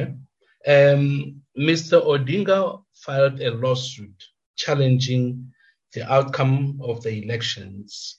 And one of his um, reasons for challenging them was um, the fact that their constitution, um, they give a threshold of fifty percent plus one vote. Now, the outcome of the election did not give the incumbent fifty percent plus one. And yet the Supreme Court ruled in favor of Doctor William Ruto. What I want to know from this is how the Supreme Court uh, justified uh, giving a unanimous ruling, even though the threshold was not attained. And the second question uh, is about the Lesotho elections. Okay, we heard that um, for the National Assembly, eighty members are voted through plurality votes. I want to confirm, is this plurality vote Does this plurality vote mean uh, votes of the general population, or what does that mean? And secondly, they are talking about forty members who are voted on by political parties. Can we get explanation of how this happens? Uh, how do you vote for political parties compared to the plurality votes? And when we look at the Senate, the Senate consists of thirty-three nominated members. It's nominated, are those nominated not voted on? And if yes, by who? Um, is it the general public or by who? And why do they say thirty-three nominated and not voted or elected members? And when it comes to the twenty-two principal chiefs, is it that, okay, how do they, how do they conclude on the number twenty-two? Are the chiefs that are elected to the Senate appointed by government, or the public has anything to do with this? And are the principal chiefs only in twenty-two in number in Lesotho? Or how do they decide on the twenty-two? And then um, the eleven other members are appointed by the ruling party. Obviously, this gives the ruling party an advantage over other political parties. Do they appoint from their members, and uh, has, the, has this practice been going on unchallenged by members of the public or members of other political parties? And um, lastly, when it comes to the I E C, we see that the I E C, the I E C, some members of the I E C Distance, distance themselves from the results. And this seems to be a practice in Kenya and, and, and Angola.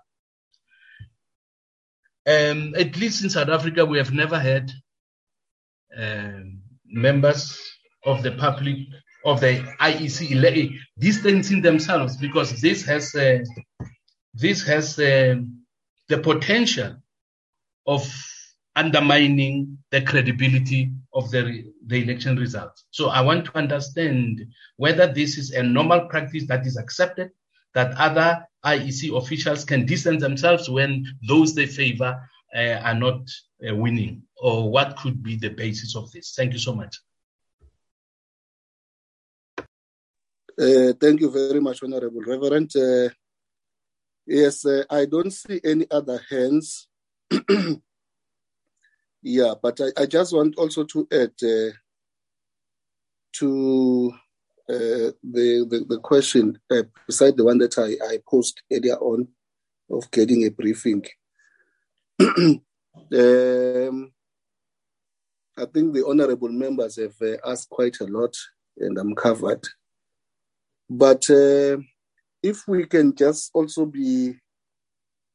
Uh, just be provided by comparative analysis of the electoral system that both uh, or these three countries are using, particularly Kenya and um, in Angola, uh, with our electoral system. Why I'm asking that, uh, I'm sure you are aware, uh, Acting D G and your team, that uh, we have been also be ordered by the Constitutional Court uh, to do some amendments in our own electoral uh, system, and the Parliament is in the process of doing that, so that at least there can be some maybe lessons that one maybe can uh, learn uh, from that. I'm not sure, I might be mistaken,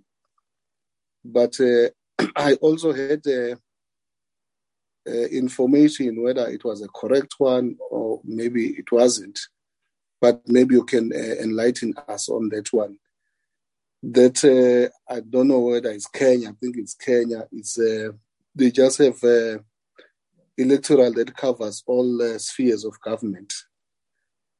Because uh, if that is the case, and uh, there is uh, Kenya uh, conducting their elections in that fashion and it's successful, uh, that's another lesson that uh, we can also learn, because uh, there's also a debate, uh, I'm sure everyone, it's a public knowledge uh, within the different political parties and other stakeholders of also uh, going that route of synergizing uh, our uh, elections into one.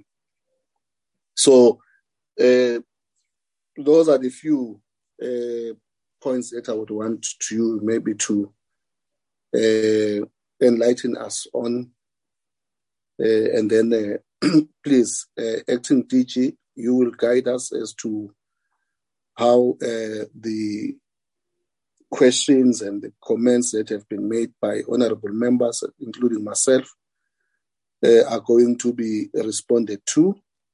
Uh, over to you, Acting D G.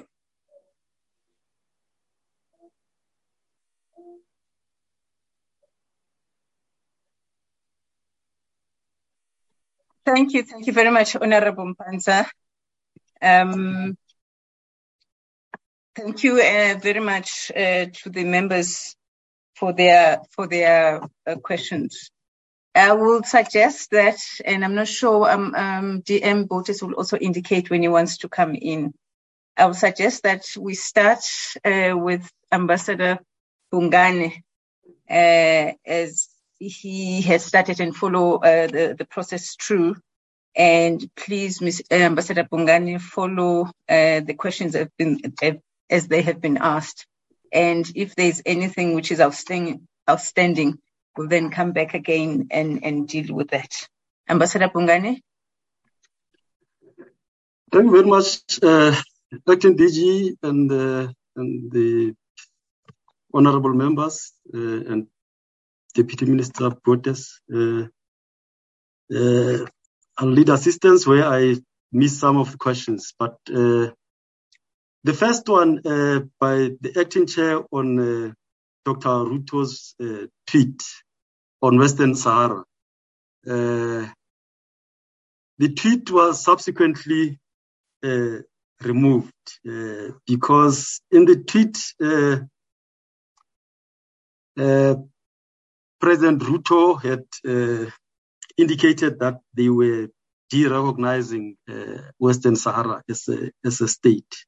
Uh, it was a brief uh, uh, tweet, and uh, I don't know whether it was in the tweet itself, uh, but there had been some uh, a brief or a meeting between the uh, delegation of uh, of more nations. So I'm not sure whether the you know I, I can't recall it.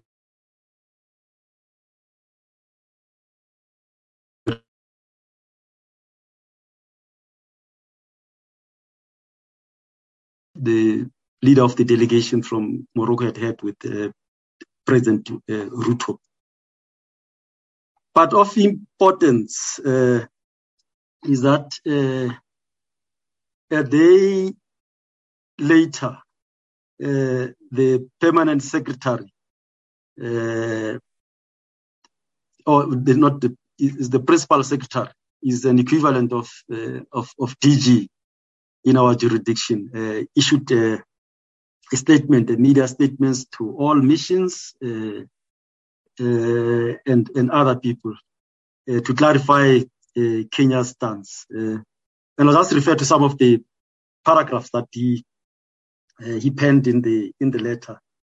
One was that uh, Kenya's position on uh, the Sahrawi Arab Democratic uh, Republic is fully aligned with the decision of the Organization of African Unity then to admit uh, uh, the Sahrawi Arab Democratic Republic as a, a member of the A U in nineteen eighty-two. Uh, and also uh, subsequently aligned with the A U Charter uh, that came into operation uh, when the A U was established. And further, they say they, uh, Kenya aligns itself uh, with the U N Security Council resolution. Uh, they mentioned the resolution number, which calls for the self-determination of Western Sahara through a free and fair referendum administered by the U N and the A U, and says Kenya supports the implementation of that. Uh, and then made uh, the last remark, uh, the term Principal Secretary then said uh, it's important to, to be noted that Kenya does not conduct its foreign policy on Twitter or other social media. And therefore, the letter serves to clarify uh, Kenya's position with regard to uh, the matter of uh, the Sahrawi Arab Republic. So, as far, we are con- as far as we are concerned, then that concludes the matter. That's the stance of uh, of Kenya on the on the matter. There hasn't been any further statements uh, from the presidency or anybody else uh, contradicting what the permanent secretary said. So we take that that is the official position uh, of Kenya. Uh, and the questions from uh, uh, Honorable Member Ngozi on post-electoral violence in Kenya, we concur with that. We are very relieved uh, that these elections uh, went off uh, peacefully. Uh, although there were some, you know, observations that uh, if the elections had gone the other way around, uh, there is doubt whether we'll be saying the same thing. But uh, that's academic now. Elections have gone off uh, peacefully, and we are very grateful for for that, because uh, Kenya is a, an important partner for, for South Africa on the continent and in that region in, in, in particular. And then on the role of Kenya in stabilizing the the region, uh, I mentioned a few uh, countries, uh, and in our engagement with them, we acknowledged uh, the role that they played, and that uh, Uh, in some instances, will take cue from uh, from them as uh, as an important player uh, in that in that region. Uh, the first one, uh, and this has been long-standing, is their development of not development deployment of troop of, of troops to Somalia, uh, and the reason for that are not hard to find. Uh, really, Kenya has uh, suffered. Uh, You know, it's a result of terrorist att- uh, attacks from the same terrorist group that is uh, terrorizing uh, Kenya. So they have deployed uh, troops in, in Somalia for for a long time under AMISOM and the and the latter uh, uh, uh, A U uh, uh, body that is uh, still involved in, in in Somalia. And then, uh, secondly, is on uh, on Ethiopia. We are aware of the Uh, civil law that has ensued in uh, in uh, in Ethiopia since uh, twenty twenty, twenty twenty uh, December twenty twenty, if I'm not uh, mistaken. Uh, and Kenya has been uh, supporting uh, mediation efforts uh, to try and uh, and bring the you know the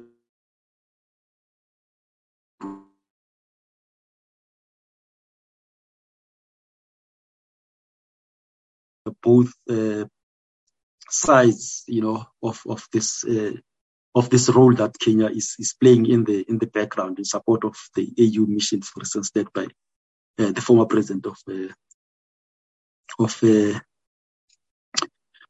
of Nigeria, uh, Obasanjo, uh, and uh, yeah, uh, I think some of the detail I may not have it uh, with me uh, readily available, but we can share that if it is uh, necessary.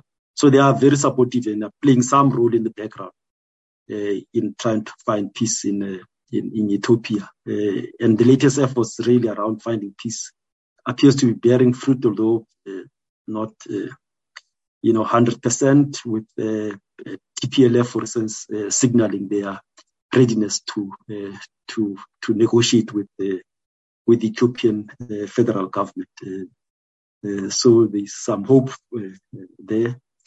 And the last one is the conflict that we also mentioned in the eastern uh, D R C. Uh, Kenya has also played uh, some role there. Uh, earlier in the year, they hosted a, a summit of the heads of states uh, in the in the region. Uh, I think in uh, in April uh, there may be uh, there may have been a subsequent uh, summit as well. Uh, But the summit that uh, was chaired by uh, President Kenyatta uh, uh, led to uh, a decision that uh, the East African community would deploy troops uh, in Eastern D R C.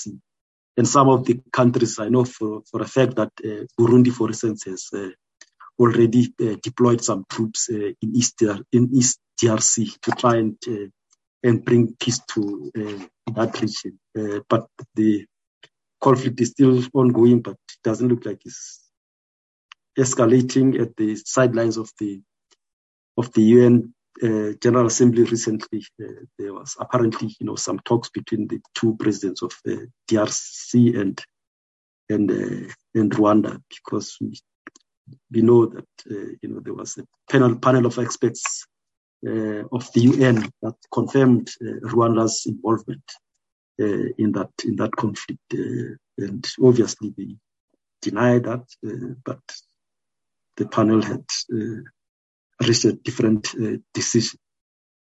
And in terms of, uh, I think the on the bilateral relations between South Africa and, and Kenya, and the democracy in both countries, and the impact on trade, uh, is, is an area really that we working very hard Uh, on uh, in terms of increasing our, our trade. Uh, there were some uh, setbacks uh, recently with one or two of our companies divesting from the Kenyan market, but uh, uh, we think that that would not be a trend to be, to, to be followed. Uh, and when we're in, uh, in Nairobi uh, uh, last year, uh, it was one of the decisions that our mission uh, would uh, lead efforts uh, for South Africa to try and under, understand, you know, what could be some of the difficulties that our companies are experiencing there. We know, uh, like for instance, in the ports, you know, delays in getting our goods offloaded uh, into the ports, uh, et cetera. To try and uh, and find, you know, solutions to those uh, to those to those challenges, uh, and it is ongoing uh, uh, work. Uh, I spoke about in the presentation about Kenya's Uh, Uh, desire for the trade imbalance to, to be rectified, and uh, there were specific sectors that they thought uh, could uh, could have access to our market and then uh, contribute towards this uh, trade imbalance, the agricultural sector, for instance.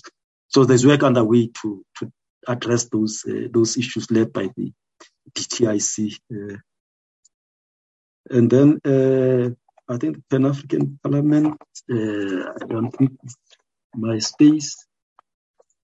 Uh, and then on uh, the question by uh, the Honorable Reverend uh, Mishwe on uh, on Odinga, uh, the court ruled uh, that he reached uh, fifty percent plus one vote. Uh, before the elections, we were not sure in the in the business unit, you know, whether this fifty plus one was it one percent or one vote, uh, but it looks like it's uh, it's, it's one vote. Uh, so according to the results that we showed, uh, uh, Doctor Ruto gained fifty point zero point four nine percent.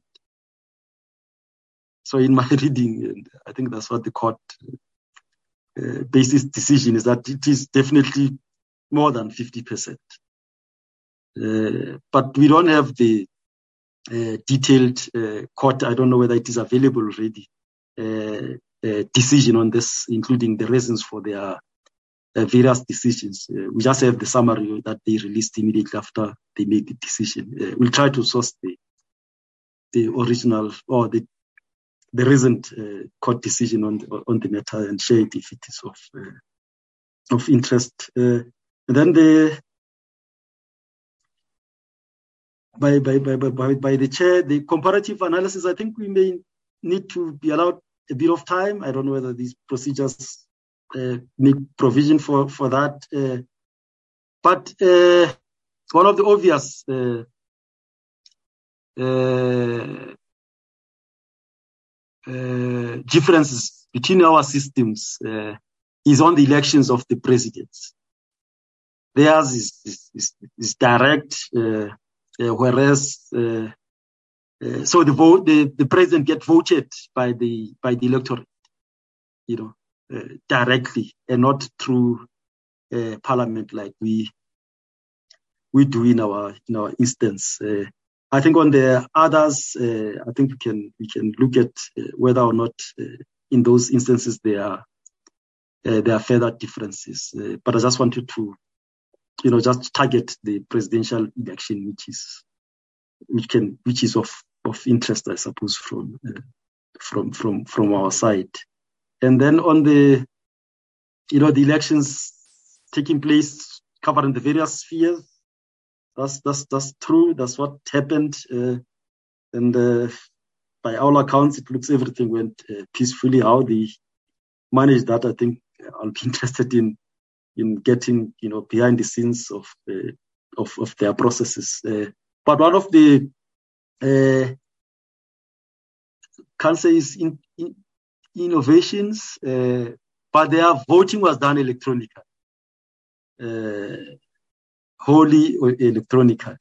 Uh, before the elections, there were queries by some of the candidates whether, you know, the system was going to, to cope, uh, and then, uh, it delivered uh, the results uh, that were that were announced, uh, and hence uh, on the core challenges that were uh, cited uh, by the various uh, uh, uh, by Doctor Uh, or not Doctor by Mister Ruto, not Ruto, sorry, Odinga.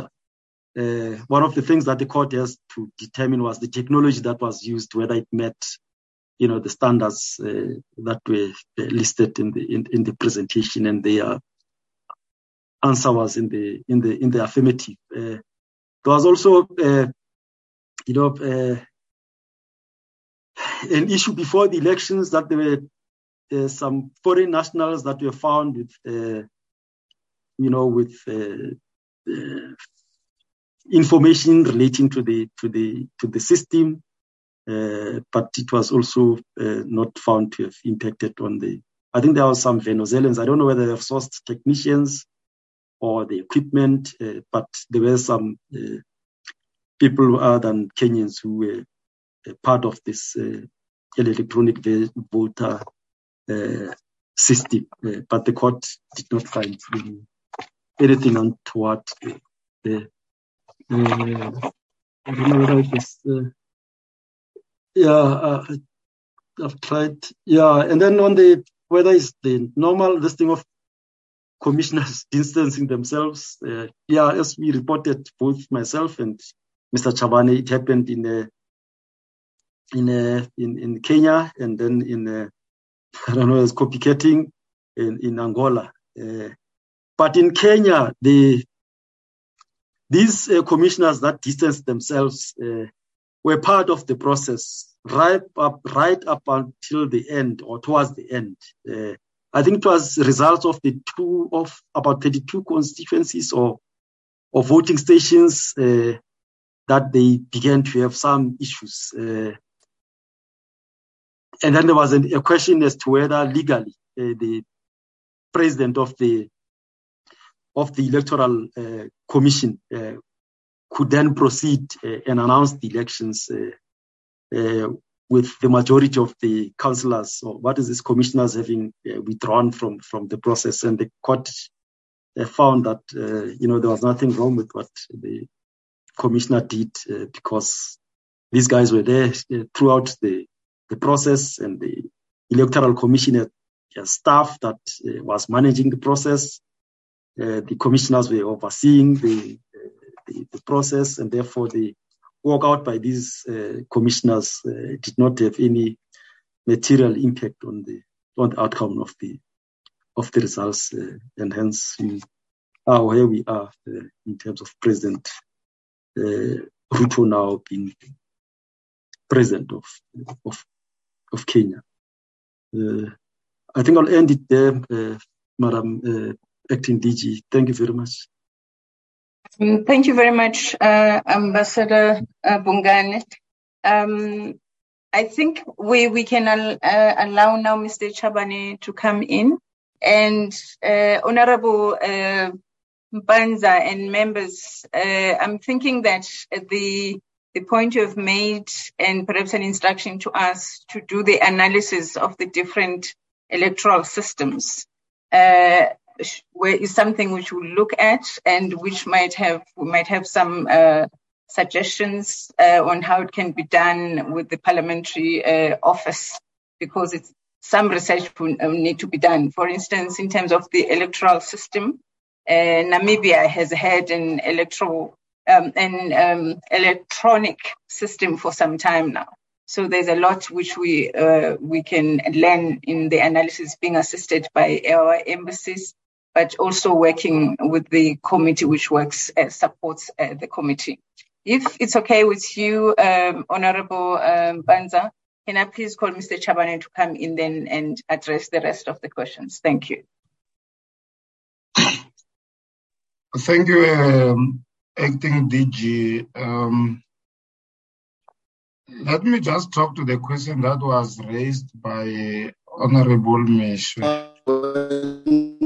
Uh, with a preface rather that uh, I think there's an echo somewhere. Okay, yeah, with a with a preface that uh, uh, it also falls within the broader analysis of the electoral system. Um, one, we need to appreciate that. Uh, Lesotho has got a very unique system.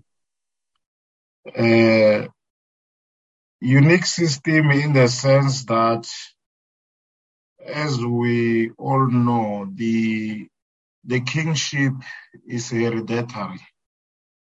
And there are certain powers which are vested in the king uh, by the College of Chiefs, including the constitution in terms of nominating a particular number of people who can sit in the in the in the in, in parliament after elections. Be that as it may, uh, for instance, the monarch has the right to nominate uh, approximately eleven uh, members. Um, I, I don't have the specific number, but approximately eleven members uh, uh, to serve a five-year period in the in the Senate, and then uh, twenty-two members thereabout who serve in the Senate. Uh, they are called the hereditary. I don't know who.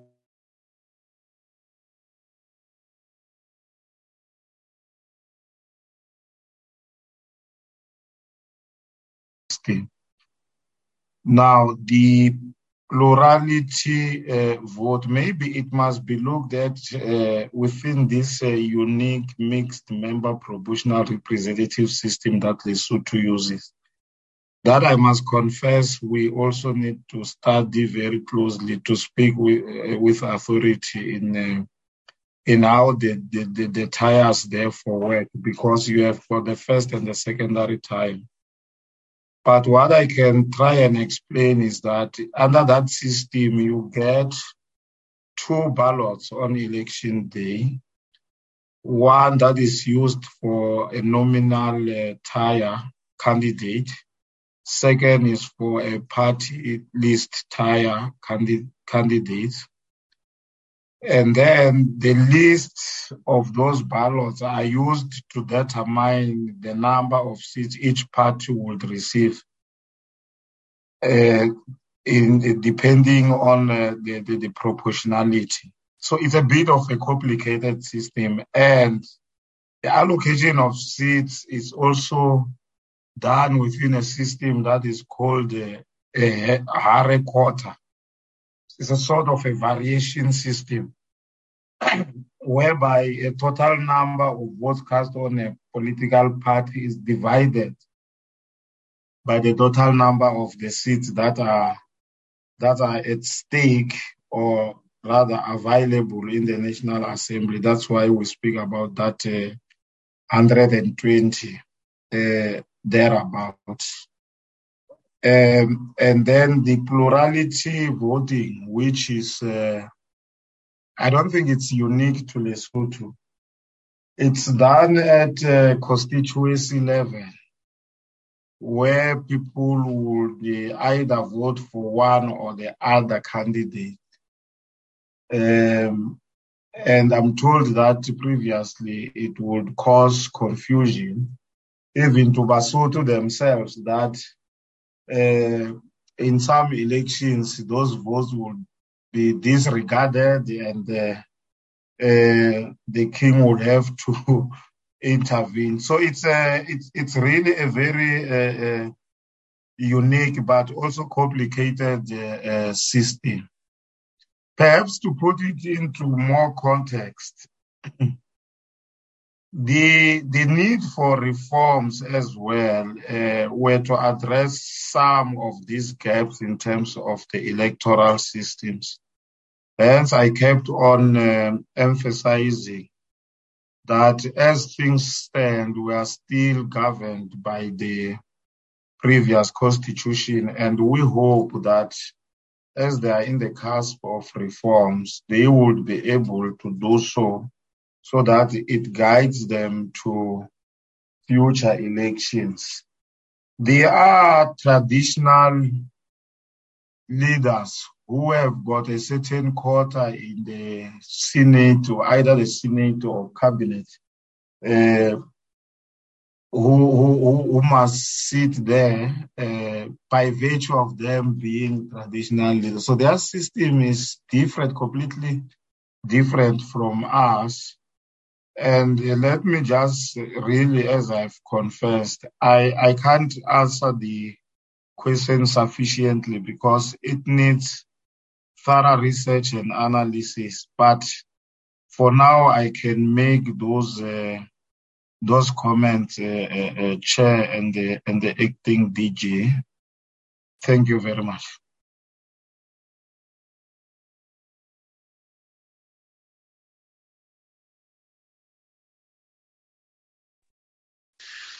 Honourable Mpanza, can I give it over to you because I can see other hands uh, on our side.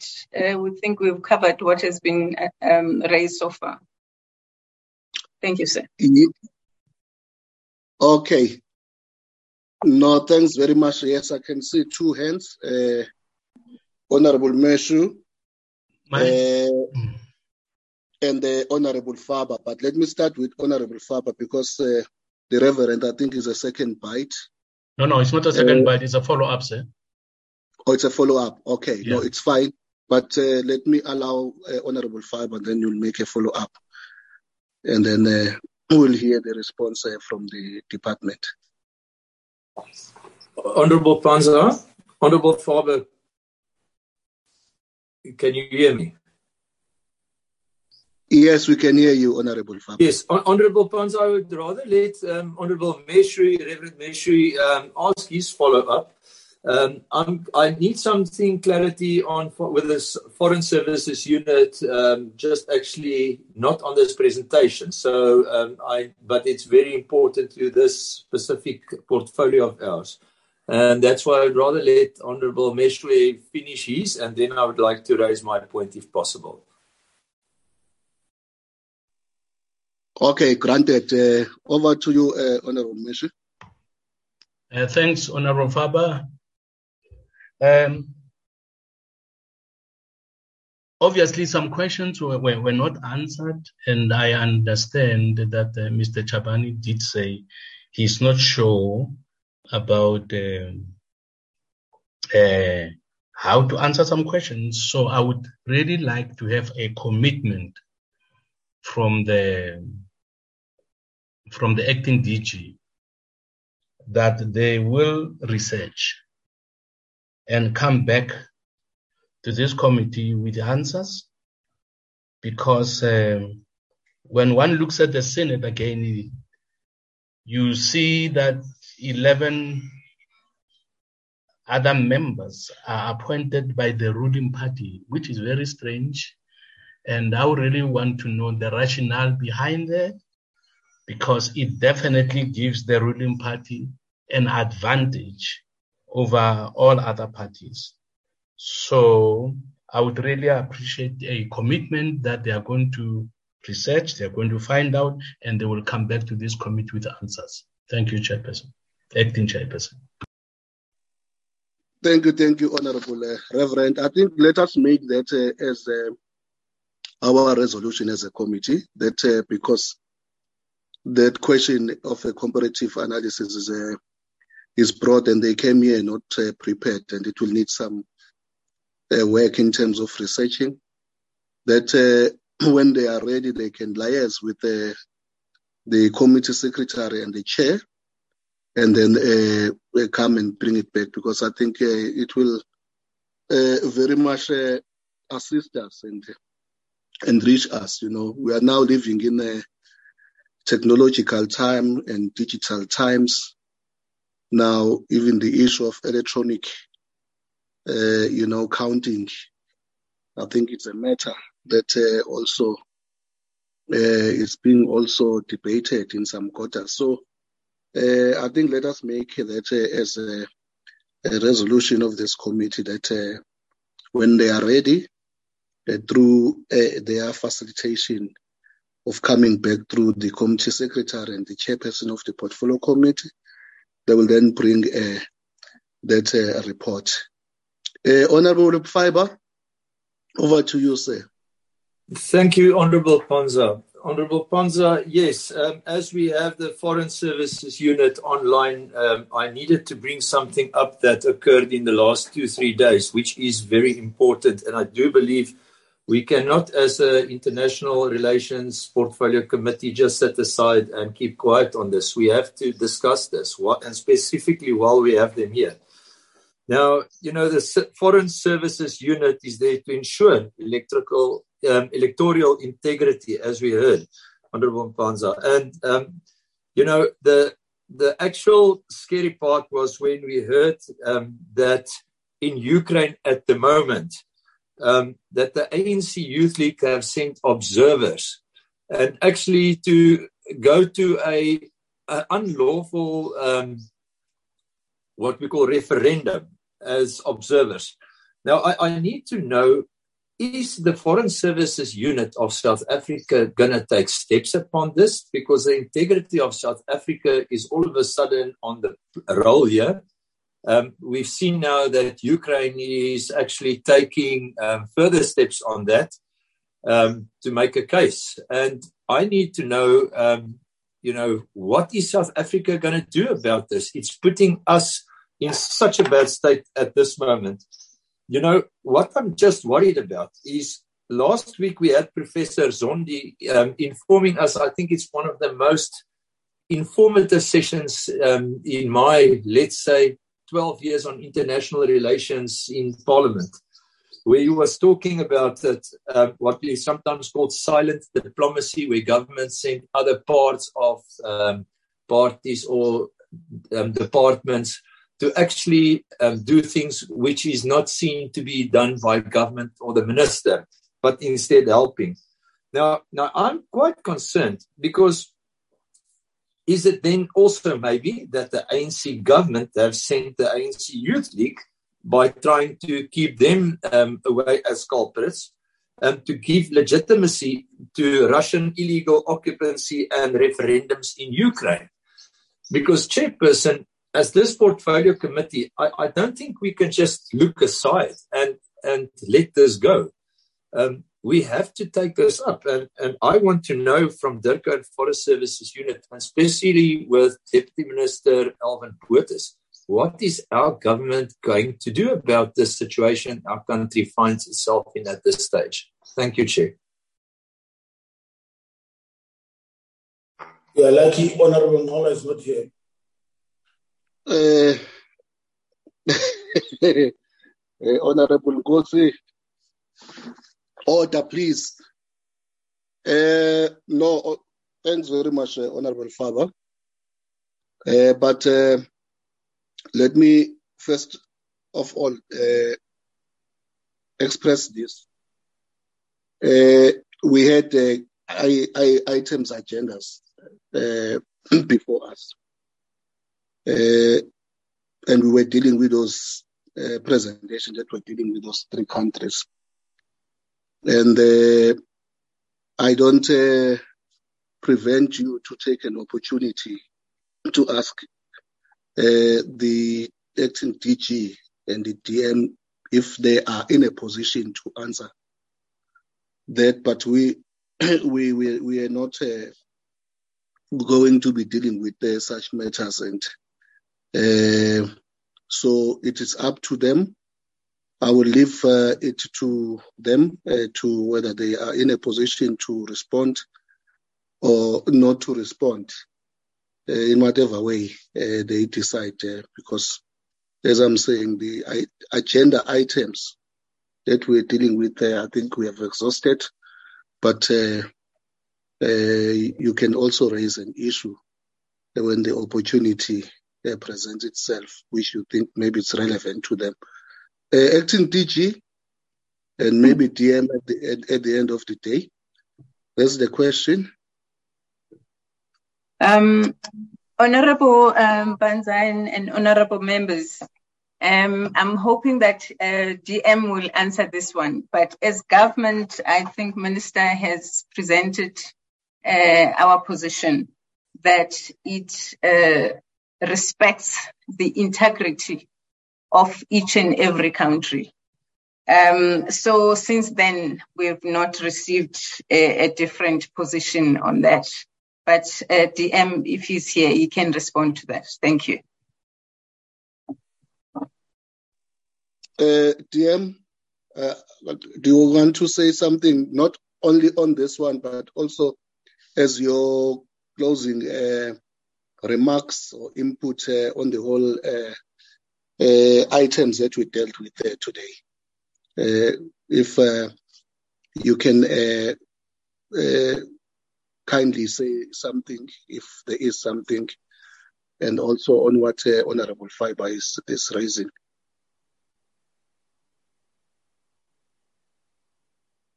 The D M, are you with us? Uh, let me see. Yeah, the, the D M is on the platform, but maybe he might also having uh, some challenges. But, uh, Honorable Faba, that's the response uh, from the acting uh, D G. And I think maybe the minister will be better placed uh, to deal with this matter. Uh, but uh, we've heard what we are saying. Uh, and uh, also, here we are in International uh, Relations uh, Committee, and uh, we are not represented by any other Uh, organization or any structure except ourselves. And then the department uh, is the one that articulates uh, positions on behalf of, of the country and the government. So uh, I think we will leave this matter at that level and then uh, uh, take what the acting D G has said. the, the, the, the articulation of the minister. Honorable Nkosi, is there something that you want to guide us on, on this one before we then uh, conclude the meeting? And any no, other Chair. Member, the Reverend? No, Chair, I, I am not responding to Honorable Faba, and um, uh, I, I welcome the fact that the question is raised and the Minister may give he, her response. It, however, must be noted that um, the country is represented in its foreign policy positions officially by uh, DERCO, and the principal um, person thereof is the country, I mean the country's president, firstly, and then the minister who articulate our foreign uh, relations policy. That being the case, Chair, I think uh, if you take cue from what we are told officially uh, is a South African position. That doesn't mean that individuals, organizations and, and politicians cannot take stances on each and on any issue that is happening at an international level. We've seen this uh, several times. We've seen the leader of the D A going to Ukraine, expressing his views. He was clear, he's expressing his views, uh, trying to influence government to act otherwise. Uh, and we have not raised this issue. So, in line with our constitution, Constitution and, and, and the principles therein involve that there's freedom of association, freedom of expression, of opinion, and uh, of, of uh, um, association. We shouldn't really trample those. Uh, what people say ultimately must be guided by what our Constitution allows and doesn't allow. If our Constitution were to say that nobody can go to a war-torn area and express uh, their views, yes, that would be the case, but our constitution doesn't say so. That's my mild response. Uh, but if you want a radical one, I can give you.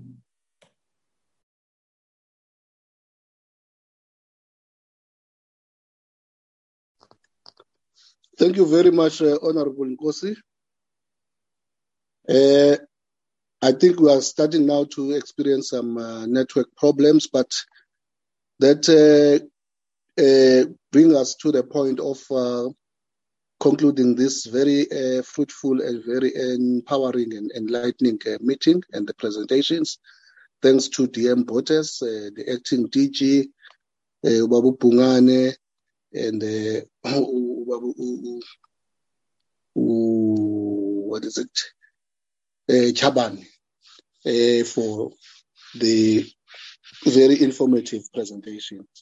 And that uh, conclude uh, our meeting. Thanks very much. Uh, see you next time. Thank you, Chair. Thank you, Chair. Thank you, thank you, Chair.